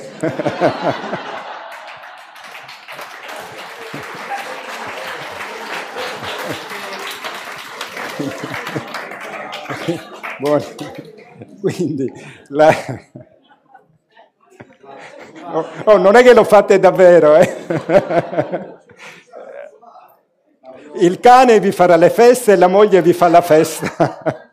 Allora, la reale natura dell'essere umano, così come di tutta la creazione, è soprattutto energetica e multidimensionale. L'essere umano è una creazione di una tale sofisticatezza di cui ancora abbiamo appena iniziato a vederne gli infiniti e meravigliosi orizzonti. E che facciamo noi? Ci ammazziamo come i cani, ci odiamo. Ma che è sta roba? Il corpo fisico, così come tutte le forme viventi, è solo un effetto di queste potentissime e complesse energie perfettamente organizzate. 10 minuti 10 di pausa e poi ho l'ultimissima slide perché vi voglio parlare della Merkaba cosmica. E poi le domande, ma fate veloci, 10 minuti 10, bagno, caffè e poi di nuovo tutti dentro. Ah. Riprendiamo i lavori alle 6.20. 6 e un quarto. Sei... Sono le 6.10. Sì, giusto. Sì.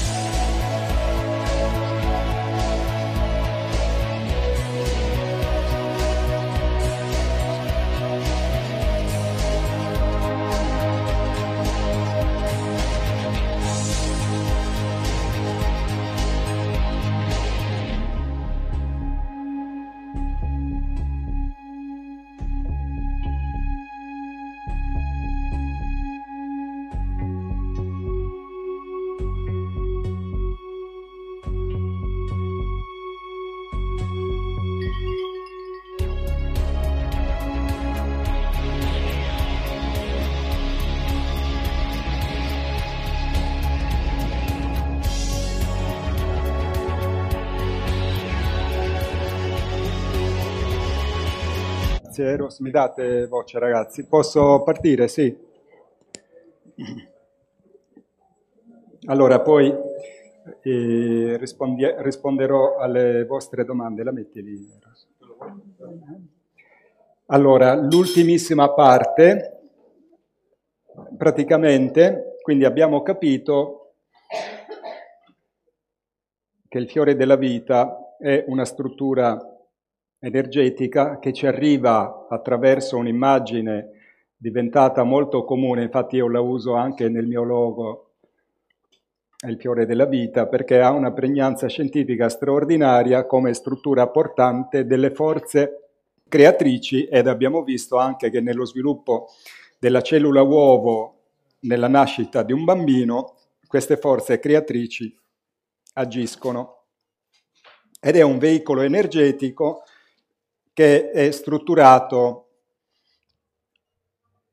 geometricamente dall'intersezione dei due tetraedri, piramidi a faccia, a faccia triangolare equilatera, che nei solidi platonici simboleggiano l'energia, il fuoco. Ora, l'energia è legata all'evoluzione dello spirito. L'evoluzione dello spirito scaturisce da un meccanismo interattivo attraverso le energie universali, e quindi anche questo, che sono scatenate dall'azione. La nostra azione genera una reazione nelle strutture universali che determina la realtà della nostra esistenza. Siccome noi viviamo una vita conformata a un sistema criminale che uccide stermina, sfrutta, inganna, opprime, noi popolo siamo schiacciati dalle forze alle quali ci siamo conformati. Quindi noi siamo schiacciati dal tallone dei politici, delle mafie, delle banche, perché noi siamo il campo toroidale che alimenta con la conformazione allo stile di vita egoista, gretto e meschino occidentale e diamo la nostra energia ai sistemi che ci opprimono, è causa ed effetto. I sistemi non si combattono andando nelle piazze, facendo casino. I sistemi si combattono in un altro modo ed è facilissimo, ma è quello più difficile. Cambiate la vostra vita. Basta. Come, si, come può un popolo ignorante che non cambia la propria vita, che fino a ieri, cinque minuti prima di scendere in piazza a rompere tutto o a protestare, conformato al sistema, e quindi il popolo non ha nessuna nuova visione della vita e pretende ai leader che il popolo stesso ha scelto che cambino la società. Ma il, il, il, politico non lo sa come cambiare la società. Non lo sa il popolo, non lo sa il politico. O pensate che Salvini abbia un'idea di una società più evoluta? O Di Maio? O Conte? O Trump? O Putin? Se mettiamo insieme i dominatori e i dominati, due masse di ignoranti, una che domina e una che soffre, ma soffre perché è ignorante, cioè è conformata e dà forza e energia al sistema che la opprime. Perché? Perché noi non vogliamo cambiare. È molto facile scendere in piazza e urlare mi fa male il fegato, mi fa male il fegato. Molto difficile smettere di mangiare il cibo che ti fa male al fegato. Quindi come può un popolo ignorante chiedere a un politico corrotto una società giusta quando è il popolo ingiusto nell'aver scelto i propri leader? Quindi cosa siamo? Una società di dementi, di pazzi. Ora, queste strutture da un punto di vista psicologico sono esattamente la relazione tra bambino e genitore.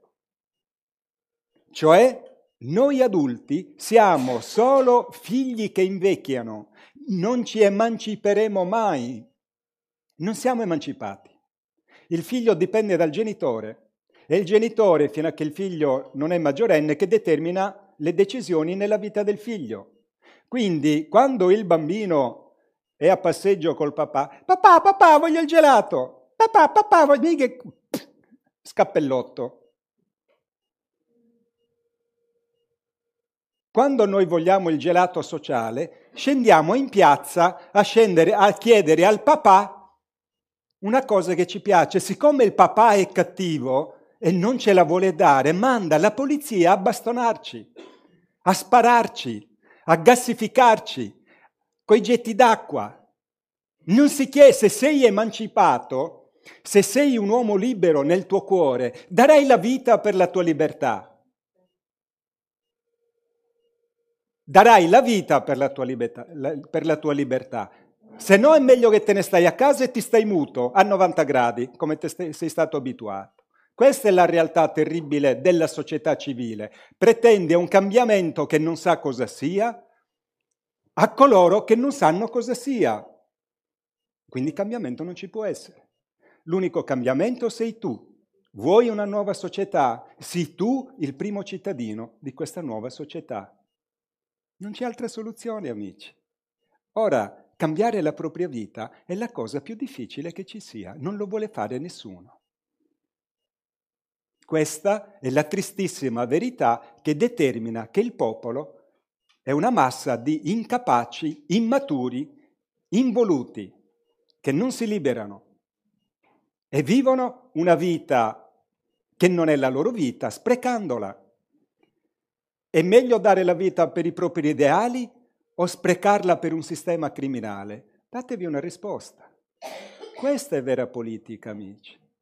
Se io cambio, e l'ho fatto, io lavoravo, ero collega di Eros, lui lavorava al compartimento di Ancona, io lavoravo al compartimento di Ancona. Tutte e due, ciuf ciuf, eh, eh, ciuf ciuf. A un certo punto ho conosciuto un signore, mi ha detto, leggi un po'. Poi gli parlavo, mi parlava. Mi piace questa nuova visione della vita, la voglio. Ho applicato la legge di Ike, difficile, però funziona. Se funziona, amici, con uno che è nato a Baratili San Pietro, che è il posto più lontano dall'ombelico del mondo, sta dall'altra parte, proprio geometricamente un po' più giù, ma sta lì, ecco. Il telefono è entrato in casa che io avevo 25 anni. Da bambino non avevamo l'acqua in casa. Il bagno era una, poz- una, una fossa settica in cortile. In paese non c'era la farmacia, non c'era l'edicola, non c'era niente, solo un piccolo negozio di alimentari. Se volevi qualcosa di più, babbo prendeva la bicicletta o il carro e andava a Oristano, 12 km di distanza. Allora, se un figlio di contadini sardi è riuscito a girare il mondo, fa- l'ho fatto perché l'ho voluto fare. Chiedi e ti sarà dato, bussa e ti sarà aperto. È una legge. Il Vangelo è un trattato di leggi scientifiche, universali. Vedetevi la conferenza su YouTube, o se potete, ma è lontano, che farò domani, spiegherò alcune di queste cose. Quindi non c'è cambiamento unendosi e andando a protestare a qualcuno, protesta, protesta a favore di chi comanda, perché se io vado da Salvini a chiedergli libertà, gli sto riconoscendo che lui ha autorità, gli sto dando a lui la mia libertà. E se lui decide di non darmela, non me la dà. Ma io non ho, se io ho un diritto, il, dir- il diritto non si chiede, il diritto si esercita. Dio, che ha il diritto massimo, mica si riunisce e chiede il permesso a qualcuno, dà ordini, dispone. Se io ho potere, non vado a chiedere il permesso, dispongo che sia fatto così. Quindi io mi sono riunito in sala di consiglio con me stesso e ho deliberato e ho disposto il cambiamento della mia vita. Mi sono messo d'accordo subito. All'unanimità. La mia disposizione non andava bene a nessuno, non andava bene ai miei familiari, non andava bene ai miei amici, ai miei colleghi, quando ho detto mi licenzio dalle ferrovie, ma sei scemo, non hai maturato il minimo della pensione, ma che cacchio me ne frega a me della pensione? Io voglio vivere libero, non voglio la pensione. Io voglio morire in guerra, in battaglia, stando in mezzo alla gente. Quella è una morte onorevole, non la morte del pensionato. Tra l'altro indici di morte altissimi, perché il pensionato è un animale uscito dalla gabbia che non sa come si vive, non sa più cosa fare, ha fatto lo schiavo tutta la vita, c'è problemi, la maggior parte campano poco. 40 anni di contributi, quando va bene ne vivi 10-15, ciao. 20 se li cuccano loro. Quindi la Merkaba è un campo, ma questo campo per evolversi deve essere alimentato dalle azioni.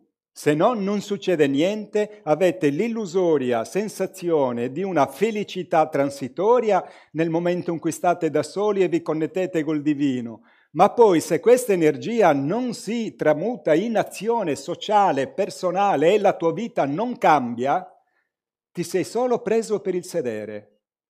E di scuole di prese per il sedere ce ne sono un sacco in giro perché alimentano il sistema, cioè permanere nel cambiamento. Quindi io faccio la meditazione e poi vado a votare sperando che i 5 Stelle risolvano i problemi della mia vita. Ma siamo matti? Ma chi? un ragazzotto come Di Maio o il simpatico Dibba, un altro fanfarone? Eh? Non sei più amico mio. È moro come te. Quindi la Merkaba, la vera meditazione sulla Merkaba è la legge di Ike. Avere un progetto di vita e le palle per realizzarlo. Questa è la vera meditazione sulla Merkaba. Fate anche le meditazioni Om, serve, io faccio un po' di yoga, la mia preghierina, ma 5 minuti, 10 minuti, un quarto d'ora, ma poi scendo in azione. Il 99% del mio tempo è azione, agire. Da Carpi ad Assunzione in Paraguay, da Assunzione in Paraguay a Lugano in Svizzera, da Lugano in Svizzera a Rimini. Azione, movimento, fare. La società siamo noi. Il nuovo regno sarà fatto dai, da cittadini che sono già liberi. Non si entra da schiavi nel nuovo regno. Gli schiavi sono gli ignavi all'inferno, vengono vomitati da Dio. Ovviamente in questi concetti scientifici c'è anche tecnologia, perché stiamo parlando di energia, quindi di forze che movimentano. Ecco quindi che nei campi inglesi, guarda un po', compare la Merkaba, gigantesca, guardate le persone qui, a fare le, le stupide cose new age che poi non risolvono mai nulla. Poi, per carità, non voglio offendere nessuno. E uno ogni tanto compaiono cerchi nel grano che gli extraterrestri, questo è comparso il primo luglio e l'hanno completato il 21, 20 giorni dopo. Vedete, è una piramide che eh, proietta verso l'esterno e quindi sta dicendo che la Merkaba divina e quindi il Sole, il Sole amplifica l'energia evolutiva. Cerchio esterno, il divino, stella a sei punte, stella di David, due campi controrotanti, toroide del Sole, piramide, tetraedro, energia. L'energia solare amplifica l'evoluzione, cioè il campo toroidale della creazione. Questo è il messaggio di questo cerchio. Primo luglio, 21 luglio. Vedete, qui è una piramide classica con delle linee qui che sono le forze di proiezione. Le vedete qui? Queste sono le forze di proiezione che spingono e spingono, vedete, la piramide sembra uscire fuori dalla Merkaba. Questo è il diagramma, si, diciamo, la definisce ancora meglio. Quindi c'è una spinta evolutiva generata dal Sole, ma la Merkaba è anche il principio di funzionamento dei dischi volanti. I dischi volanti sono in una condizione di antigravità perché hanno la loro Merkaba personale, cioè il disco volante crea un campo gravitazionale che al centro c'è il disco. Quindi loro possono fare quelle pazzesche evoluzioni, passare da 500, 100, 0 km l'ora a 10.000 in un secondo, con spinte inerziali spaventose che nessun essere umano o mezzo tecnologico terrestre può sopportare. Perché? Perché Dentro le forze inerziali sono zero perché il campo gravitazionale è il centro della Merkaba, quindi è in perfetto equilibrio, è l'occhio del ciclone. Il disco volante nell'occhio del ciclone c'è il perfetto stato di quiete, perché il disco volante si muove con un toroide, un campo controrotante di energia. In ebraico Merkaba significa carro, quindi la meditazione del carro. Poi se, togli- se cambiamo queste due lettere diventa... la sua conoscenza e la sua pratica viene dalla tradizione cabalistica ed era riservata a pochi iniziati. In Ezechiele, nel versetto biblico 1, 1.28, si parla di un carro di fuoco e di esseri alati che vengono chiamati cherubini. Questo versetto indica chiaramente il contatto con esseri non terrestri di dimensioni superiori. Perché? Siccome l'evoluzione dello spirito nell'interazione della legge di causa ed effetto, quando la legge di causa ed effetto è positiva secondo l'etica, l'etica è un parametro scientifico di elevazione energetica dello spirito, cioè di aumento della frequenza, frequenza come gli hertz, frequenza sonora, elettrica, eccetera. Quindi noi adesso siamo nel range tra 35.000 e 45.000 cicli al, al, minuto secondo di frequenza dello spirito, che corrisponde al range di dimensione terza. Terza dimensione, 35.000 iniziale, inizio della quarta dimensione 45.000. Questo aumento frequenziale si ottiene con le azioni etiche, azioni umanitarie. Le umanità sono esseri che vivono in forma solidaria, solidarietà, azioni umanitarie, quindi noi non siamo una umanità, siamo una cozzaglia di bestie che vive ancora secondo la legge della giungla, conquista del territorio, sopraffazione del nemico, il più, schiaccia, il più forte schiaccia il più debole. Questa è la società umana, una cozzaglia disordinata, disomogenea e disarmonica di mentecatti che pretendono ad altri mentecatti la soluzione dei problemi che loro stessi creano. Come può uno che non ha risolto i suoi problemi esistenziali chiedere ad altri che non li hanno risolti che li, che li risolva? È una demenza la protesta.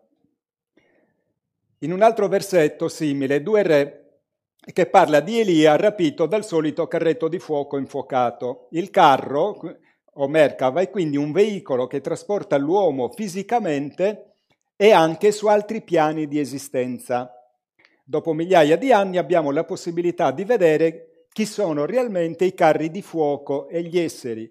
Sono i dischi volanti e gli extraterrestri che vibrano, sono entità spirituali che vibrano con frequenze dai 45.000 in su. Quindi quella frequenza che corrisponde a un livello di energia superiore attiva delle facoltà innate dello spirito che sono la telecinesi, la telepatia, lo, lo, sdoppiamento controllato, eccetera, eccetera, eccetera, il cervello umano più aumenta la frequenza del toroide o della mercava, più tu hai delle facoltà intellettive pazzesche. Perché noi usiamo solo il 2, il 3% del cervello? Perché il resto non ha energia sufficiente per essere attivato. Per essere attivato gli devi dare energia e l'energia gliela dai attivando attraverso l'evoluzione spirituale la Merkava, ma la Merkava si attiva soprattutto con le azioni. Potete fare zero meditazione, 100% azione umanitaria, la vostra Merkava schizzerà su livelli che voi non ve lo immaginate nemmeno, perché la legge di Ike è la vera meditazione della Merkava.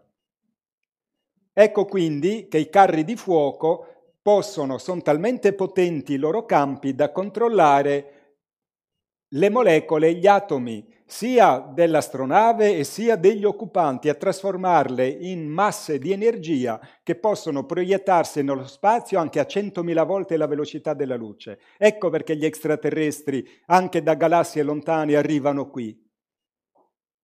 E sto parlando di velocità, poi c'è il teletrasporto, i salti dimensionali.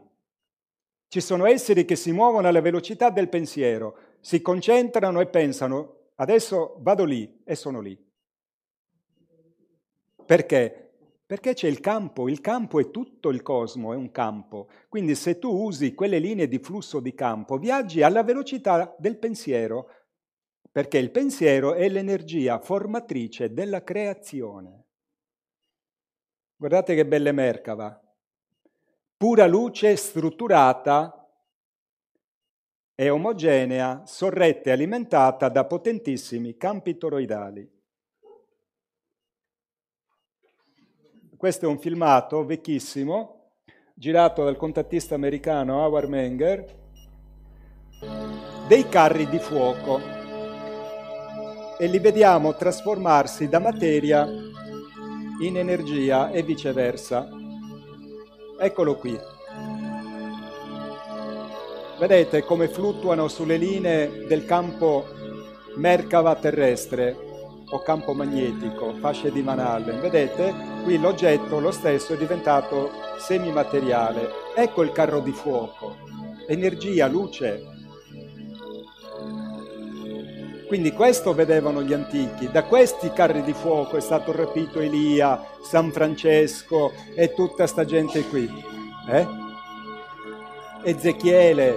Guardate qui una sfera di metallo e diventa energia. Questi esseri controllano perfettamente i campi energetici e con la materia ci fanno quello che vogliono. Loro possono prendere la luce e creare un corpo dalla luce, perché la, il fondamento della creazione è la luce. E luce fu. Non lo dice la Bibbia? Il principio era il verbo. Il verbo che cos'è? La vibrazione, la frequenza. Sappiate che noi siamo gli artefici di tutti i prodigi che voi terrestri avete messo sul piano religioso. Siamo noi gli angeli di ieri, i messaggeri che viaggiavano sui carri di fuoco o scudi ardenti.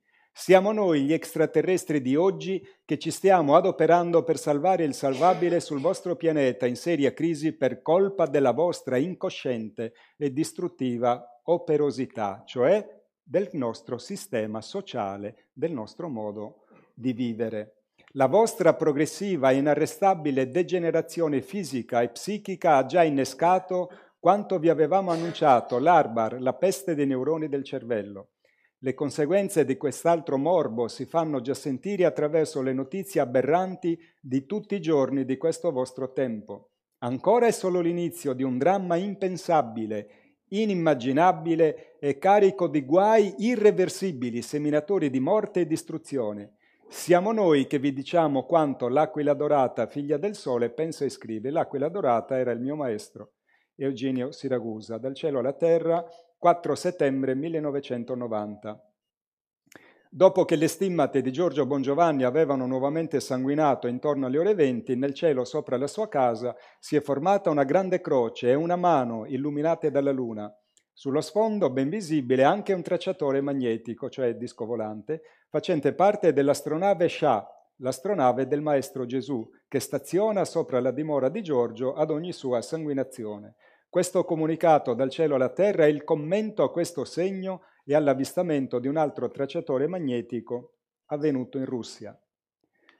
Esperimenti nucleari, una, un'offesa alla madre natura. Vi abbiamo già illustrato attraverso lo stesso mezzo in precedenti comunicati che si profila all'orizzonte un funesto presagio mortale per quanto riguarda la popolazione del pianeta Terra, la tetra e diabolica manifestazione della terza guerra mondiale.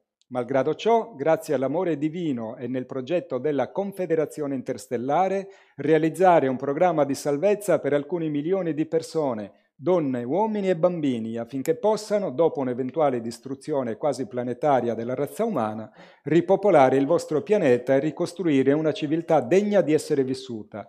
Noi siamo sulla terra per amore, per questo motivo vi visitiamo, perché abbiamo la missione di salvare una parte della civiltà umana. Ci è stata affidata dai maestri cosmici anche la missione di salvare il pianeta come cellula cosmica da un'eventuale catastrofe nucleare. I mezzi che abbiamo a disposizione per intervenire sono molto potenti e, vin- e vincenti. E vogliamo ricordarvi che noi siamo anche le legioni angeliche di Cristo e abbiamo autorità per intervenire con la forza della giustizia divina. La nostra presenza sul vostro mondo è di carattere messianico. Ho finito. Grazie. Quindi questo discorso del fiore della vita e della Merkava racchiude un insieme di elementi di portata inimmaginabile che solo oggi ne abbiamo scoperto le favolose implicazioni, dal DNA al disco volante agli esseri di luce. Questi esseri sono il nostro futuro perché loro vogliono abbracciarci, vogliono vivere in mezzo a noi, ma la loro Merkava, il loro campo è talmente potente perché vibra molto al di sopra dei 45.000 cicli al minuto secondo, che se noi ci incontriamo con uno di loro così come siamo combinati, moriamo per emorragia cerebrale perché il nostro toroide viene letteralmente spazzato via e quindi va in crash tutto il sistema. Ecco perché non si avvicinano a noi. Allora, io ho raccontato che ho chiesto un incontro agli extraterrestri perché quando Eugenio mi parlò che loro cercavano collaboratori umani, io ho detto, eh, eccomi qua. Sono qui. Però Eugenio mi diceva, scelgono loro. Ah, vabbè, tanto chiedere non costa nulla.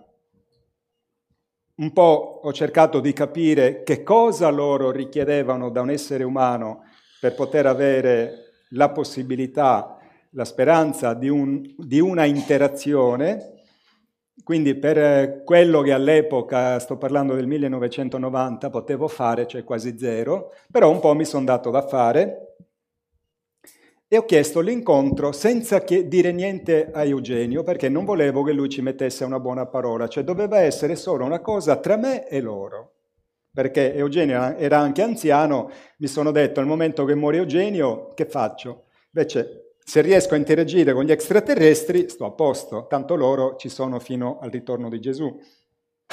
E loro hanno accettato. C'è stato l'incontro, non sono scesi dall'astronave per fortuna, perché credo abbiano valutato che sarei crepato all'istante. È stato molto difficile sopportare la frequenza d'amore del loro interloquire con me, perché mi hanno fatto un discorso dall'astronave, da spirito a spirito, non lo so spiegare, cioè lo so spiegare, ma meglio che non ci entro. Però c'è stato non un discorso, mi hanno parlato e ero come uno scemo, così, perché il loro parlare è un parlare che coinvolge l'essere umano sui tre piani, spirituale, fisico ed emozionale. Ecco, l'amore che io sentivo nel momento che loro mi spiegavano, era insopportabile. Talmente è stato quest'amore potente che ho avuto un'amnesia e ho perso la memoria dei due mesi successivi. Sono persino andato in Sicilia e se non me lo raccontava in Svizzera la persona che era con me nel momento che è accaduto l'incontro, io non me lo ricordavo. Cioè ho perso memoria di due mesi perché sono stato devastato dalla meraviglia di questa esperienza che ti può anche far morire. E quindi da lì è iniziata l'interazione con questi esseri, le difficoltà dell'applicazione della legge di Ike sono enormi, perché significa che perdi gli amici, infatti i miei amici pensavano che ero diventato matto, proprio letteralmente, eh, cioè da, da prenderlo e, e, chiuderlo in, uh, in manicomio, cioè così, non per modo di dire. I miei familiari all'inizio, vabbè, si è interessato degli UFO, ma quando ho deciso di lasciare le ferrovie, delirio.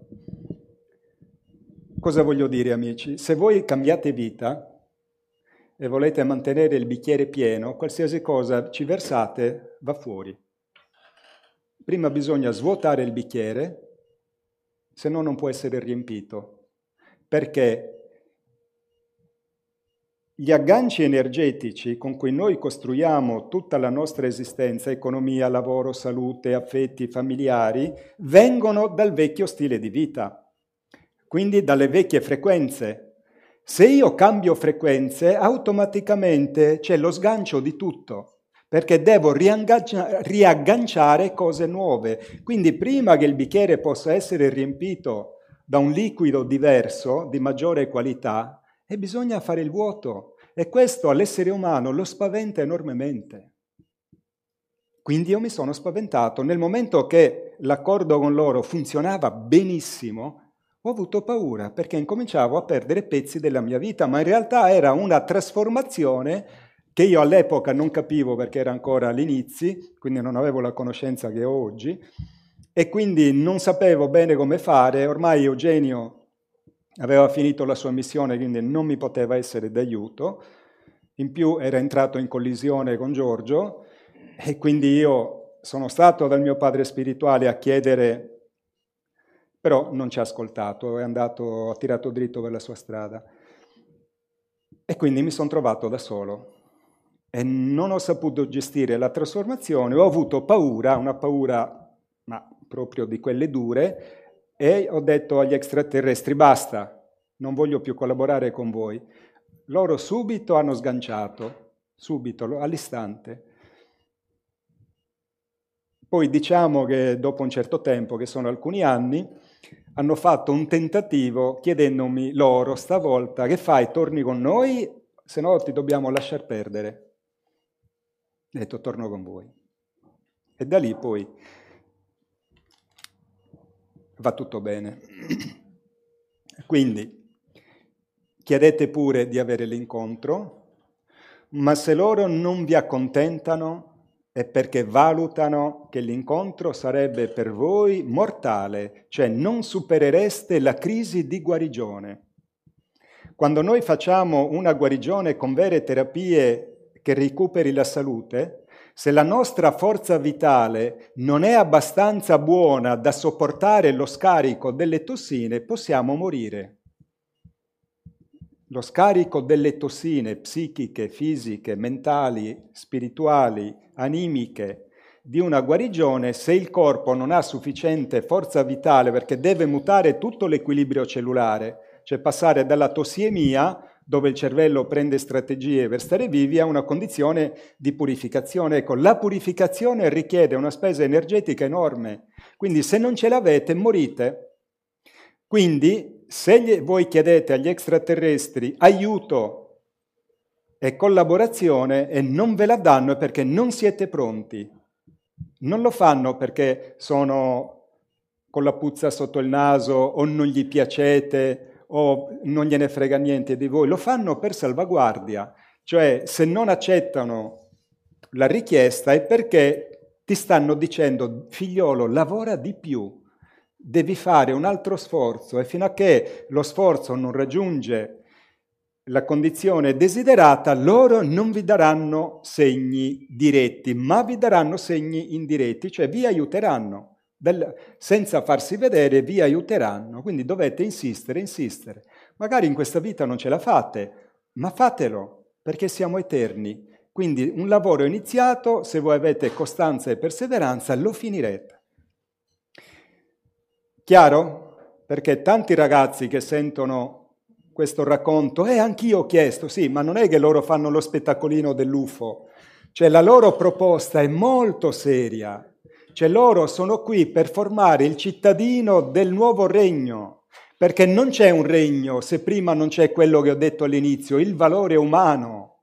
Il regno esiste se ci sono uomini e donne che possono fare quella società, se no è inutile palazzi vuoti, strade vuote, a che serve un regno vuoto? Non è un regno, è un luogo abbandonato. Quindi prima che Cristo torni ci deve essere il numero sufficiente di cittadini per il regno. Adesso è il momento in cui il cittadino lo stanno formando. E se non cambiamo, non entriamo nel regno, non ne facciamo parte. Quindi non possiamo andare a chiedere a Salvini che ci faccia la società per entrare nel regno, perché manco lui lo sa come si fa. O Di Maio, o Matteo Renzi, o peggio mi sento. Forse Silvio. Silvio. Silvio Qualche speranza ce l'ha. Silvio è sulla buona strada. Tecniche, tecniche relazionali. Sto rispondendo a delle domande che mi sono state fatte in Camera Caritatis, ma ho detto fatemele spiegare al pubblico perché sono problemi di tante persone queste situazioni. Problema, io lo amo, e lui mi dice non hai idea di quanto io ti voglia bene. È un modo molto delicato per dirti non me ne frega un piffero di te. Se questo amore corrisposto dal ti voglio così bene che non hai neanche la più pallida idea di quanto ti amo, c'è un cazzo, detto alla francese, scusate, mettici un bip dopo. Una, dai, me la posso concedere. Questo tipo di relazione è una forma egoistica, dove io pretendo che l'altro mi ami perché io lo amo e quindi mi deve amare. Ecco quindi che colui che ama ma in realtà non ama, cioè sta facendo una, un atto di autoerotismo e si stanca perché sta cercando di afferrare e fare suo una cosa che non esiste. E quindi questa forma di fare è come cercare di acchiappare la nebbia. Ti stanchi. Ecco, quindi quando la stanchezza arriva a un punto che magari quell'altro, senza dirti niente, fa apparire la verità, cioè se ne va, stai meglio. Perché stai meglio? Perché non hai più la possibilità di fare così e quindi non ti stanchi più, quindi stai risparmiando energia. Ma forse non hai il coraggio di dirmelo. Raga, non hai il coraggio di dirmelo, quando uno ama davvero, sta sotto la pioggia, soffre il freddo, non mangia in attesa dell'amato, ma che cacchio stiamo raccontando? O ti ama e ci sono le azioni conseguenti, o ti sta mentendo, non ti ama. Quando uno ama e l'altro ama, è talmente chiaro che non c'è manco bisogno di dirlo. Quindi illusioni egoistiche e fantasie nostre, purtroppo, perché ci piace coercire la realtà secondo i nostri desiderati. Sbagliato! L'amore è un atto di sintonia istantaneo, lo si sente tutte e due all'istante, quindi se tu ami qualcuno, prima di tutto se lo ami perché quella è veramente una bella persona, non per forza devi cercarlo a tutti i costi di incastrarlo nella tua vita perché si può anche amare disinteressatamente e amare amando l'amato senza pretendere di metterlo orizzontale sul letto. Si può amare uomini e donne, uomini e uomini, donne e donne. Non ci deve essere il sesso per forza. Il sesso non è l'amore. Il sesso è la potentissima pulsione alla procreazione per la preservazione della specie. Mi fanno ridere l'amore lesbo, l'amore gay, l'amore etero e poi figli distrutti, drogati, criminali, depressi, negli etero, nei gay e nelle lesbo. Negli organi sessuali non c'è l'amore. L'amore non è infiocchettato sulla testa del pene, non è in fondo alla vagina, tantomeno in fondo all'ano. Non c'è. Fate, fate un esperimento.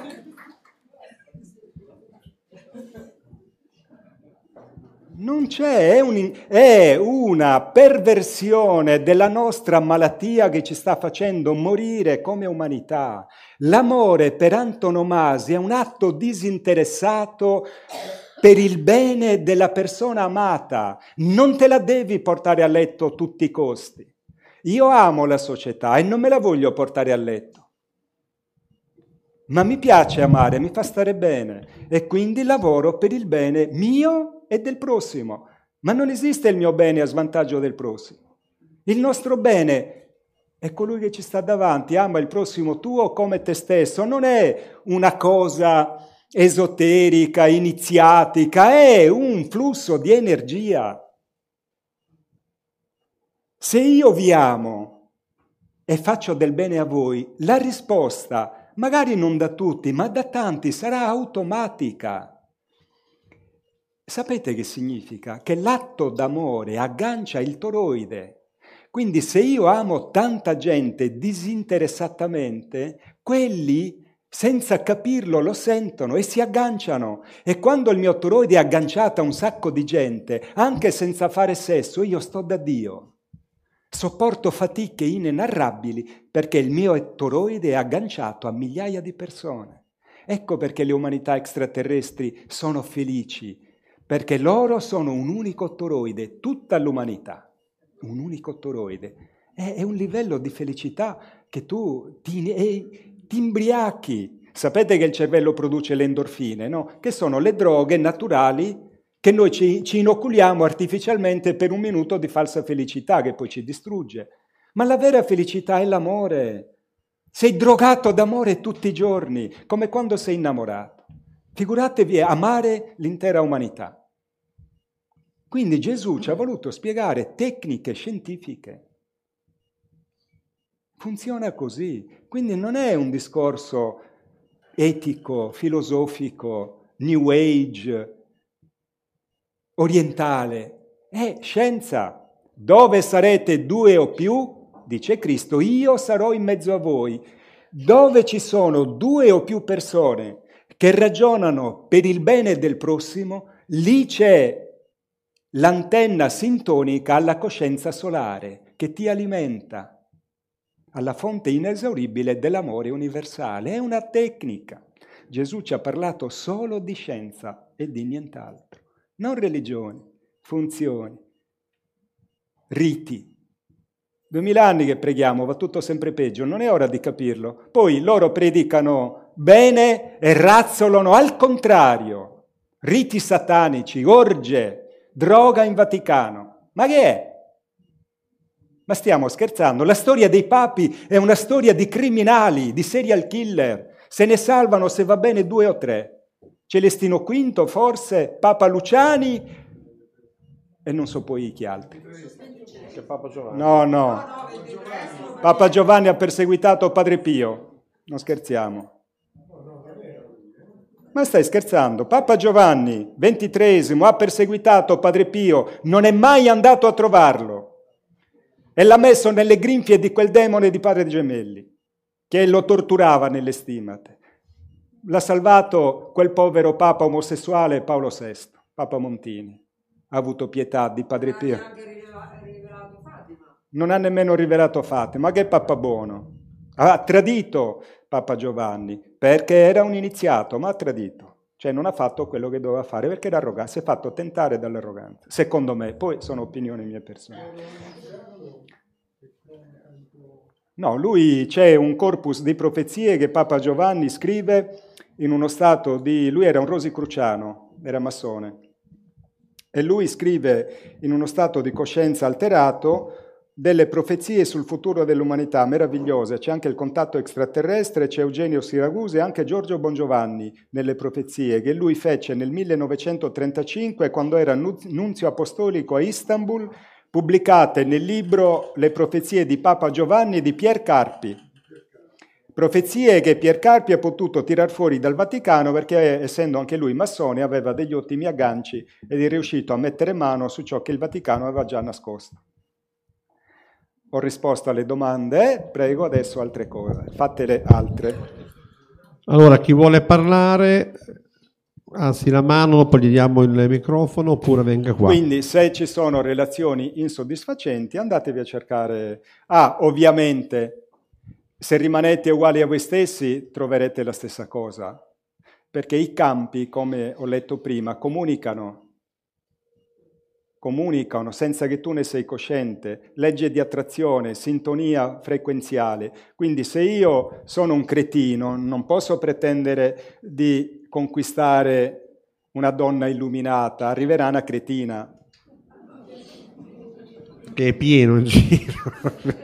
cioè se io torno a casa e trovo mia moglie a letto con, un, con una squadra bianco, di basket con un bianco, bianca, bianca. Eh, eh cioè, c'è qualcosa che non va in me. Quindi se io esco da una relazione devastante è perché io non merito altro, non posso andare subito alla ricerca, ah, poi devo parlare del tradimento, promemoria se non mi dimentico. Vi spiego la, la tecnica del tradimento. Devo cambiare io. Non posso pretendere di trovare l'amore della mia vita se vengo da una sequela ininterrotta di fallimenti, perché lì genero io. Noi siamo il centro della nostra vita. Se io voglio un nuovo compagno o compagna bello, un principe, eh, ma devo essere una principessa. Cioè, scusate, se voglio avere la principessa devo essere un principe. Non mi guarda la principessa se sono un pezzente ignorante. Non mi guarda. Noi dobbiamo essere ciò che desideriamo, se no non arriva ciò che desideriamo. Non arriva. Siamo illusi e ci illudiamo perché siamo ingannati da presunti specialisti che in realtà l'unica cosa che vogliono è fare business sulla nostra miseria mantenendoci nell'ignoranza. Quindi fallimento sentimentale e relazionale devo cambiare. Se no mi ricaccio nella stessa poltiglia maleodorante, perché siamo noi il centro della nostra esistenza, non c'è un complotto esterno contro di noi. Come diceva il maestro Quello, Guzzanti, la risposta è dentro di voi, ma è quella sbagliata. Perché siamo stati diseducati, manipolati, ingannati da sempre. Ma scusate, una razza che crea il denaro dal nulla, diventa schiava della sua creazione dal nulla. Quante cose si possono creare dal nulla? Dal nulla quante cose si possono creare? Infinite, tanto è nulla. Quindi quanti soldi si possono creare? Infiniti. Ma il pianeta Terra è finito. Come si può agganciare l'economia dei soldi che è un'economia infinita a risorse infinite, è ovvio che è autodistruttivo. E poi ci vengono a dire, eh, non ci sono i soldi. Ma come? Mario Draghi ha detto che la BCE ha risorse illimitate. L'ha detto, è registrato, è filmato, c'ho pure il video. Noi creiamo il denaro dal nulla. Perché non c'è denaro? È ovvio che chi crea il denaro non ce lo vuole dare, c'ha altri scopi. Ma noi non lo comprendiamo il denaro, non sappiamo come funziona, siamo degli aberranti ignoranti, siamo sotto un debito pubblico spaventoso generato dal nulla. E il popolo non sa perché c'è il debito pubblico, non sa perché aumenta, non lo capisce. E ne è la cosa più terribile, non se ne interessa. Un popolo indebitato e quel debito cresce senza sapere perché, è un popolo morto, infatti l'Italia sta morendo. Ma voi pensate davvero che un Salvini, un Conte, un Di Maio, un chiunque possa mettersi contro la grande finanza mondiale, contro l'industria delle armi? Ma stiamo scherzando, ma che ci abbiamo nella testa? Segatura. Il denaro è la misura della ricchezza prodotta. Il denaro è un'emissione a credito dello Stato se fosse vero Stato, che mette moneta nella misura in cui il popolo crea una risorsa reale. Vi faccio un esempio. Lo Stato ha bisogno di un ospedale, indice una gara d'appalto, vince un'azienda che presenta allo Stato un piano progettuale per la realizzazione dell'ospedale. Sapete cosa fa lo Stato? Prende quello che ha vinto la gara e genera la moneta equivalente perché il popolo creerà una nuova ricchezza chiamata ospedale. Questo è il vero denaro. Non si va dalle banche a chiedere denaro. Non capiamo nulla. Siamo dei matti, agganciati a truffe, anche ridicole nella loro semplicità, ma il tutto è reso difficile attraverso paroloni che non vogliono dire nulla. Ecco che il popolo dice non ci capirò mai nulla e non se ne interessa. Quindi siamo dei morti. Può un popolo che non sa manco come funziona il denaro chiedere a qualcuno una nuova società? Ma a chi la chiedi? Ai banchieri? A Conte? A Di Maio? A Zichichi? A chi la chiedi questa nuova società? La devi fare tu. La società sei tu. Qualcuno viene e mi dice, eh, eh caria, lei parla bene, eh, ma è colpa della società, perché tu vivi sulla Luna? La società siamo noi. Non c'è una società contro di noi, noi siamo la società che non vuole cambiare. E poi scendiamo nelle strade a far casino chiedendo a quelli che la società la vogliono distruggere che la rinnovino. Una follia. È come andare dal medico, dottore, guardi, sto male, mi visita e lei c'ha un cancro. Ah bene, adesso gli chiedo di guarirmi al cancro. Ma il cancro ci viene per il nostro stile di vita. Devi cambiare stile di vita. Per quello ci viene il cancro. Tutto sbagliato, perché siamo manipolati, ma è comodo chiedere agli altri ciò che tu non hai voglia di fare. Interrogatevi su questo quesito. Vuoi una nuova società? Sii il primo cittadino, qualcuno ti seguirà. Domande? Ah, il tradimento. Eh, sì, veloce. Allora, l'ho già spiegato prima. Uno, il, co- il coniuge fraudolento aggancia il suo toroide a un'altra persona e non dice niente al coniuge ignaro, quindi continua a fingere, eh, amore, ti amo, lo accarezza a letto, e oggi... perché non c'è voglia, perché quando si ama non c'è fatica, si può fare sesso tre giorni di fila, con la pausa caffè, attenti. Dopo un certo tempo, l'amato, ma soprattutto la donna, se l'amante è femmina e il traditore è maschio, vuole prendere il ruolo di protagonista e quindi incomincia la guerra per chiedere all'amante di lasciare la moglie e diventare lei la moglie. Fallimento perché nel tradimento il tradito è complice. Quindi il toroide è formato da tre persone. L'equilibrio è stato raggiunto da tre persone. Appena il traditore fa l'errore gravissimo di lasciare la prima moglie e metterci l'amante al posto della moglie, la moglie viene eliminata, finisce la sua partecipazione energetica, si rompe la coppia di amanti. Non poteva funzionare perché è stata formata da tre componenti, traditore o traditrice, tradito o tradita e amante. Rompi questo equilibrio, rompi l'equilibrio energetico, si sfascia la coppia degli amanti. Siccome l'uomo però insiste, cosa fa? Si cerca un altro amante. Non si può. La conoscenza di questa scienza, amici, risolve un sacco di problemi perché abbiamo soluzioni pratiche, facilmente applicabili, se volessi, e certe per risolvere problemi gravissimi che danno luogo a rabbia, danno luogo a suicidi, a depressione, a un sacco di sofferenza, ma perché noi pretendiamo di risolvere il problema a modo nostro. L'amore mio mi ha lasciato, non era l'amore tuo. Se ti ha lasciato non era l'amore tuo. Giusto? No, siccome mi guardi dubbiosa. L'amore tuo non ti può lasciare, darà la vita per te. Sbagliato.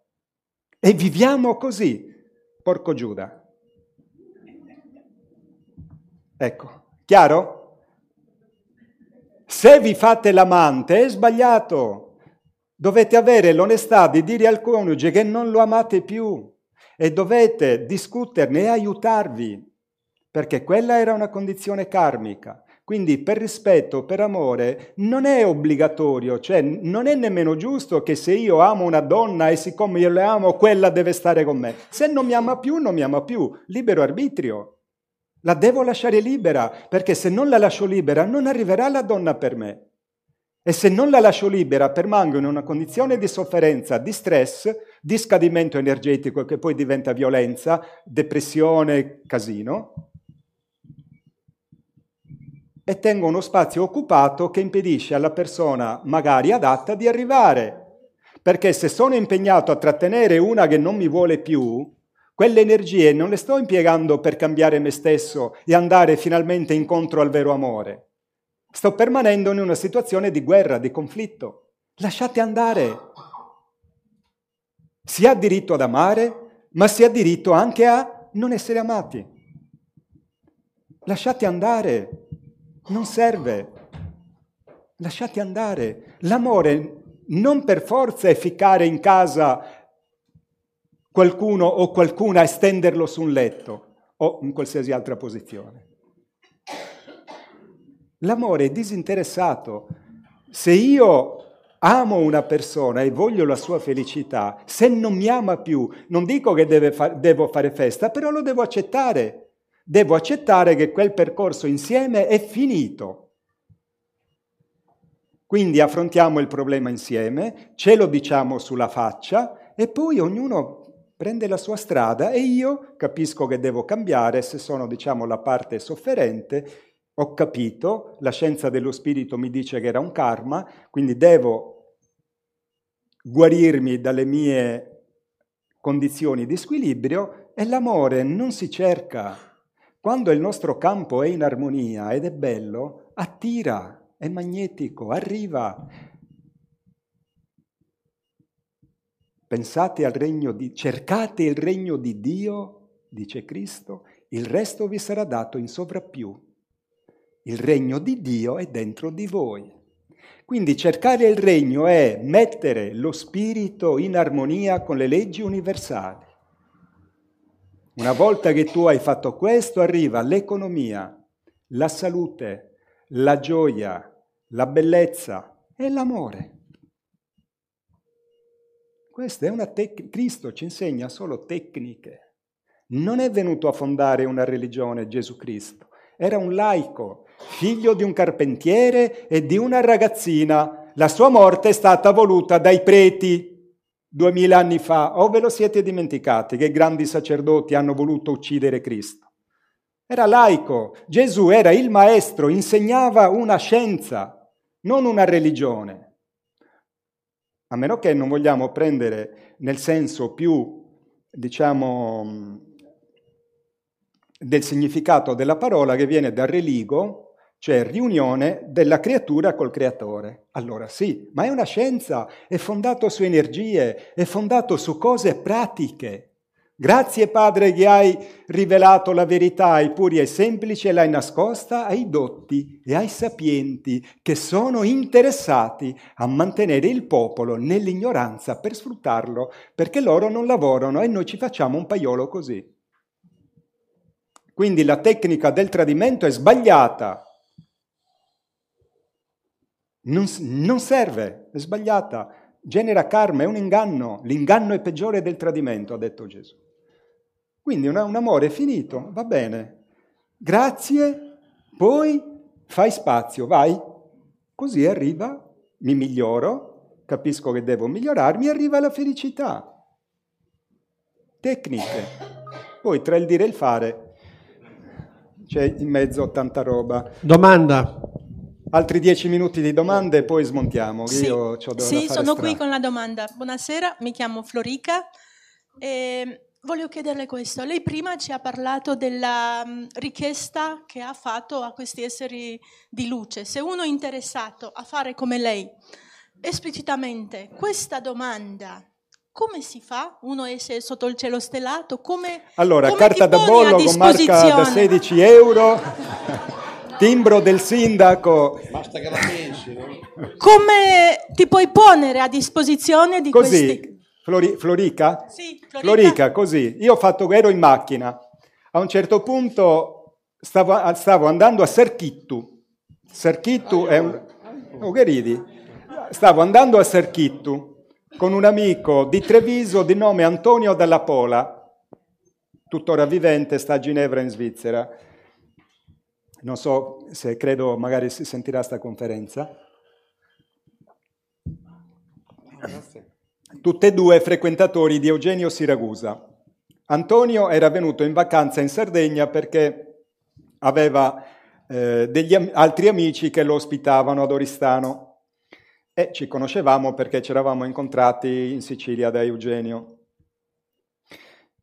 Molto amici, molto affiatati con Antonio e quindi quando lui era in vacanza uscivamo insieme. Una sera dice andiamo a Serchitto a mangiarci una pizza, magari poi si incontra che ragazza, sapete com'è.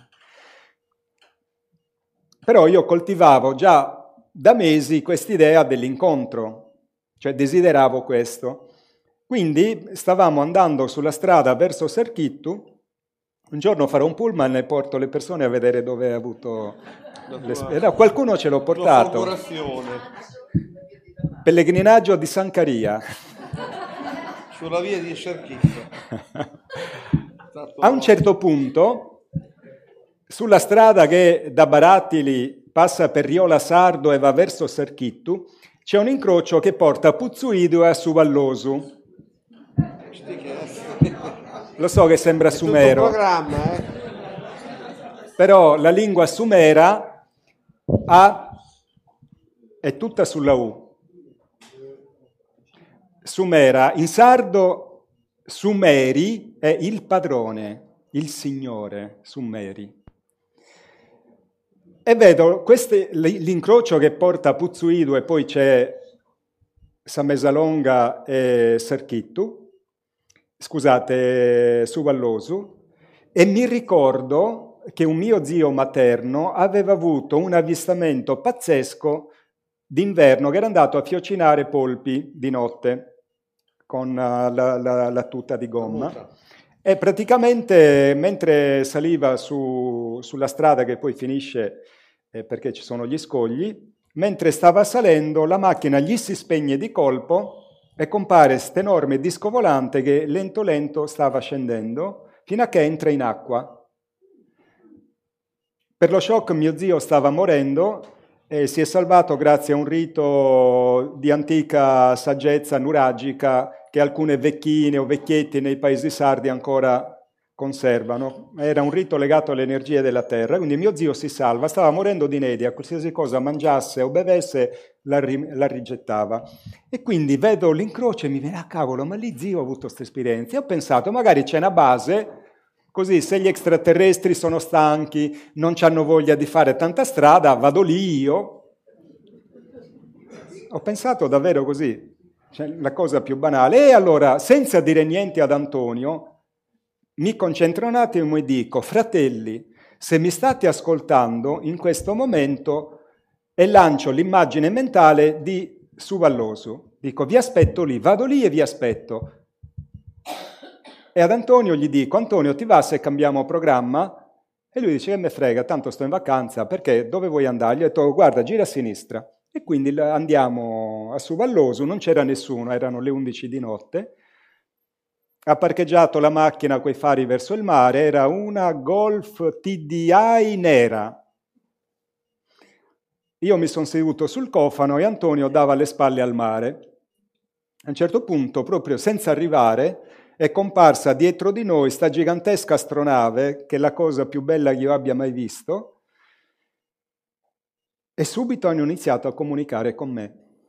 Mi hanno fatto tutto un discorso legato alla sacralità della vita, alla bellezza, alla meraviglia, alla magia di esistere, di essere stati creati.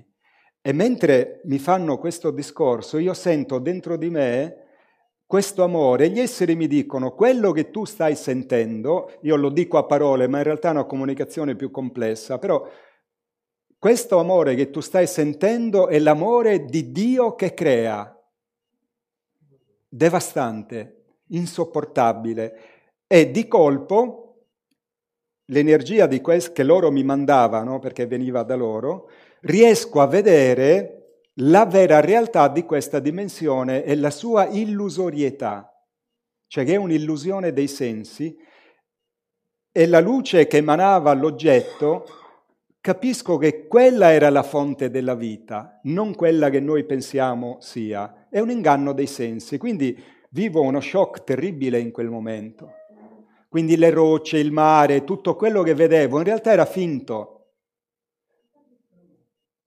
Quindi come ho fatto? Così, seduto sul sedile della macchina, l'ho pensato e loro sono venuti. Prego. Chiedete che vi sarà dato. Ora, Ciao. Ciao, siccome tanti sentono questo racconto e fanno la stessa cosa, però è molto impegnativo, amici. Loro sanno.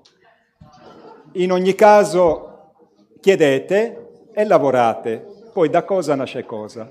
L'ultima domanda. Ciao, domanda. Ciao Pierre, sono Damiano. Una domanda. Prima ci hai parlato del cuore che è il nostro cervello. Io volevo chiederti, ma la donazione del sangue, cosa ne pensi? Se no, la donazione del sangue non Grazie. è un problema, perché il corpo il sangue lo rigenera. Quindi la quantità di ego contenuta nel sangue viene facilmente assimilata, corretta e adattata all'ego di chi riceve il sangue. Invece la donazione degli organi è terribile, perché ogni organo è un hard disk dove vengono accumulate le esperienze di vita legate a quell'organo. Quindi nel fegato c'è la rabbia, nel cuore c'è l'amore, le relazioni, quindi se io mi faccio togliere un organo, perdo tutte le esperienze fatte con quell'organo e mi devo reincarnare per rifarle. Oltre poi a una serie devastante di effetti collaterali che sono il fatto che de- diventi un farmaco dipendente, perché devi prendere sempre... I... perché il corpo lo rigè, non lo vuole quell'organo, non è suo, non gli appartiene e quindi cerca di espellerlo. Ad esempio, nelle gestanti il corpo secerne naturalmente una sostanza antirrigetto perché il fetto è un organo estraneo, però la natura fa sì che protegga il, il bambino, ma la medicina queste robe non riesce a farle, oltre al fatto importante che tranne la cornea e non so qualche altro che può essere estratto anche a sangue freddo, ma gli altri organi devono essere estratti a cuore battente, cioè ci deve essere sangue caldo circolante. Ora, poi se il cuore viene mantenuto certo. con una macchina che sta battendo, ma poi c'è l'altro problema gravissimo.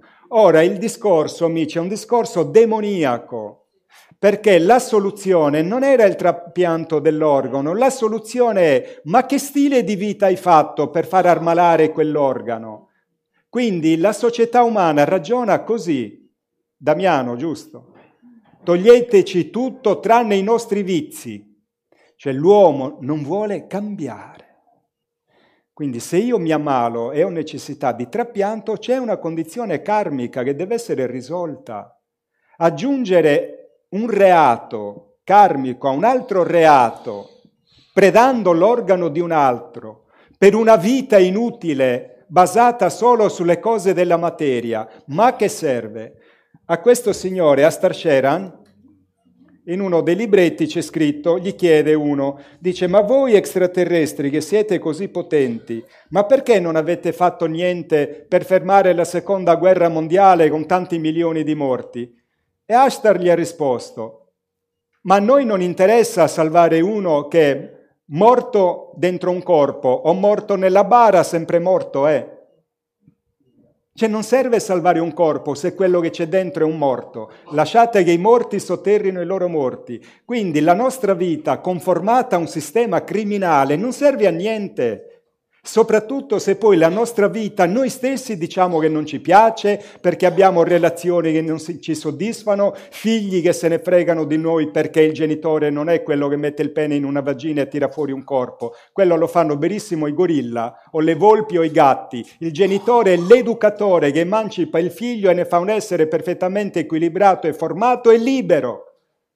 Non figli di schiavi che diventano a loro volta schiavi. Quindi è inutile fare figli se tu non sei emancipato. Tuo figlio ti sputerà sulla faccia perché i figli sono i peggiori critici dei genitori. Puntano il dito. Ma se tu sei un fallito, che, che mi vuoi dire a me? Questo ti dice il figlio. Quindi se noi non viviamo la vita che noi desideriamo, ma che gli vogliamo insegnare al figlio? Ora poi, per le donne è un problema, la donna è una macchina da guerra per fare figli. E quindi vive tutto questo fatto sul piano emotivo. Ma il figlio è un fatto pratico, il figlio necessita soldi, perché gli devi dare una bella vita, gli devi dare cultura, sport, viaggiare. Ma non è perché hai fatto il figlio devi smettere tu, anche tu hai diritto a sport, viaggiare, cultura. Ma il figlio viene affrontato soprattutto dalle femmine emotivamente e poi fanno una vita infernale loro e il figlio. Libera scelta. Ma è demenziale, per questo la società si corrompe, perché i figli odiano i genitori per la brutta vita che il genitore gli ha fatto fare. Quindi il figlio, prima di essere messo in piedi, necessita una chiara, adeguata programmazione economica in una società come la nostra. Perché oggi un essere umano per campare dignitosamente ha bisogno di 1500 euro a persona per curarti bene, per poter viaggiare, mangiare bene, avere arte e cultura, se no sei un no schiavo. 1500 euro vuol dire 3000 euro marito e moglie, col figlio fanno 4 e 5. Ci arrivi? Poi io non dico niente, fare figli è sacro, ma dovete fare come Gesù Cristo, prendere la croce e farvi la via crucis. Perché se non vi siete fatti questi calcoli e non ve li fate, avrete amare delusioni, perché la vita non funziona con l'emotività, funziona con la logica, perché è scienza. Quindi l'emotività della donna che vuole i figli a tutti i costi finisce nello sfacelo della famiglia e nell'odio dei figli che quando adulti ai genitori ormai vecchi gli danno un calcio nel sedere e li ficcano in un ospizio. Invece un genitore che ha dato ai figli una bella vita, ai figli e a se stesso, verrà amato fino alla fine. Grazie. Grazie. Fine domande.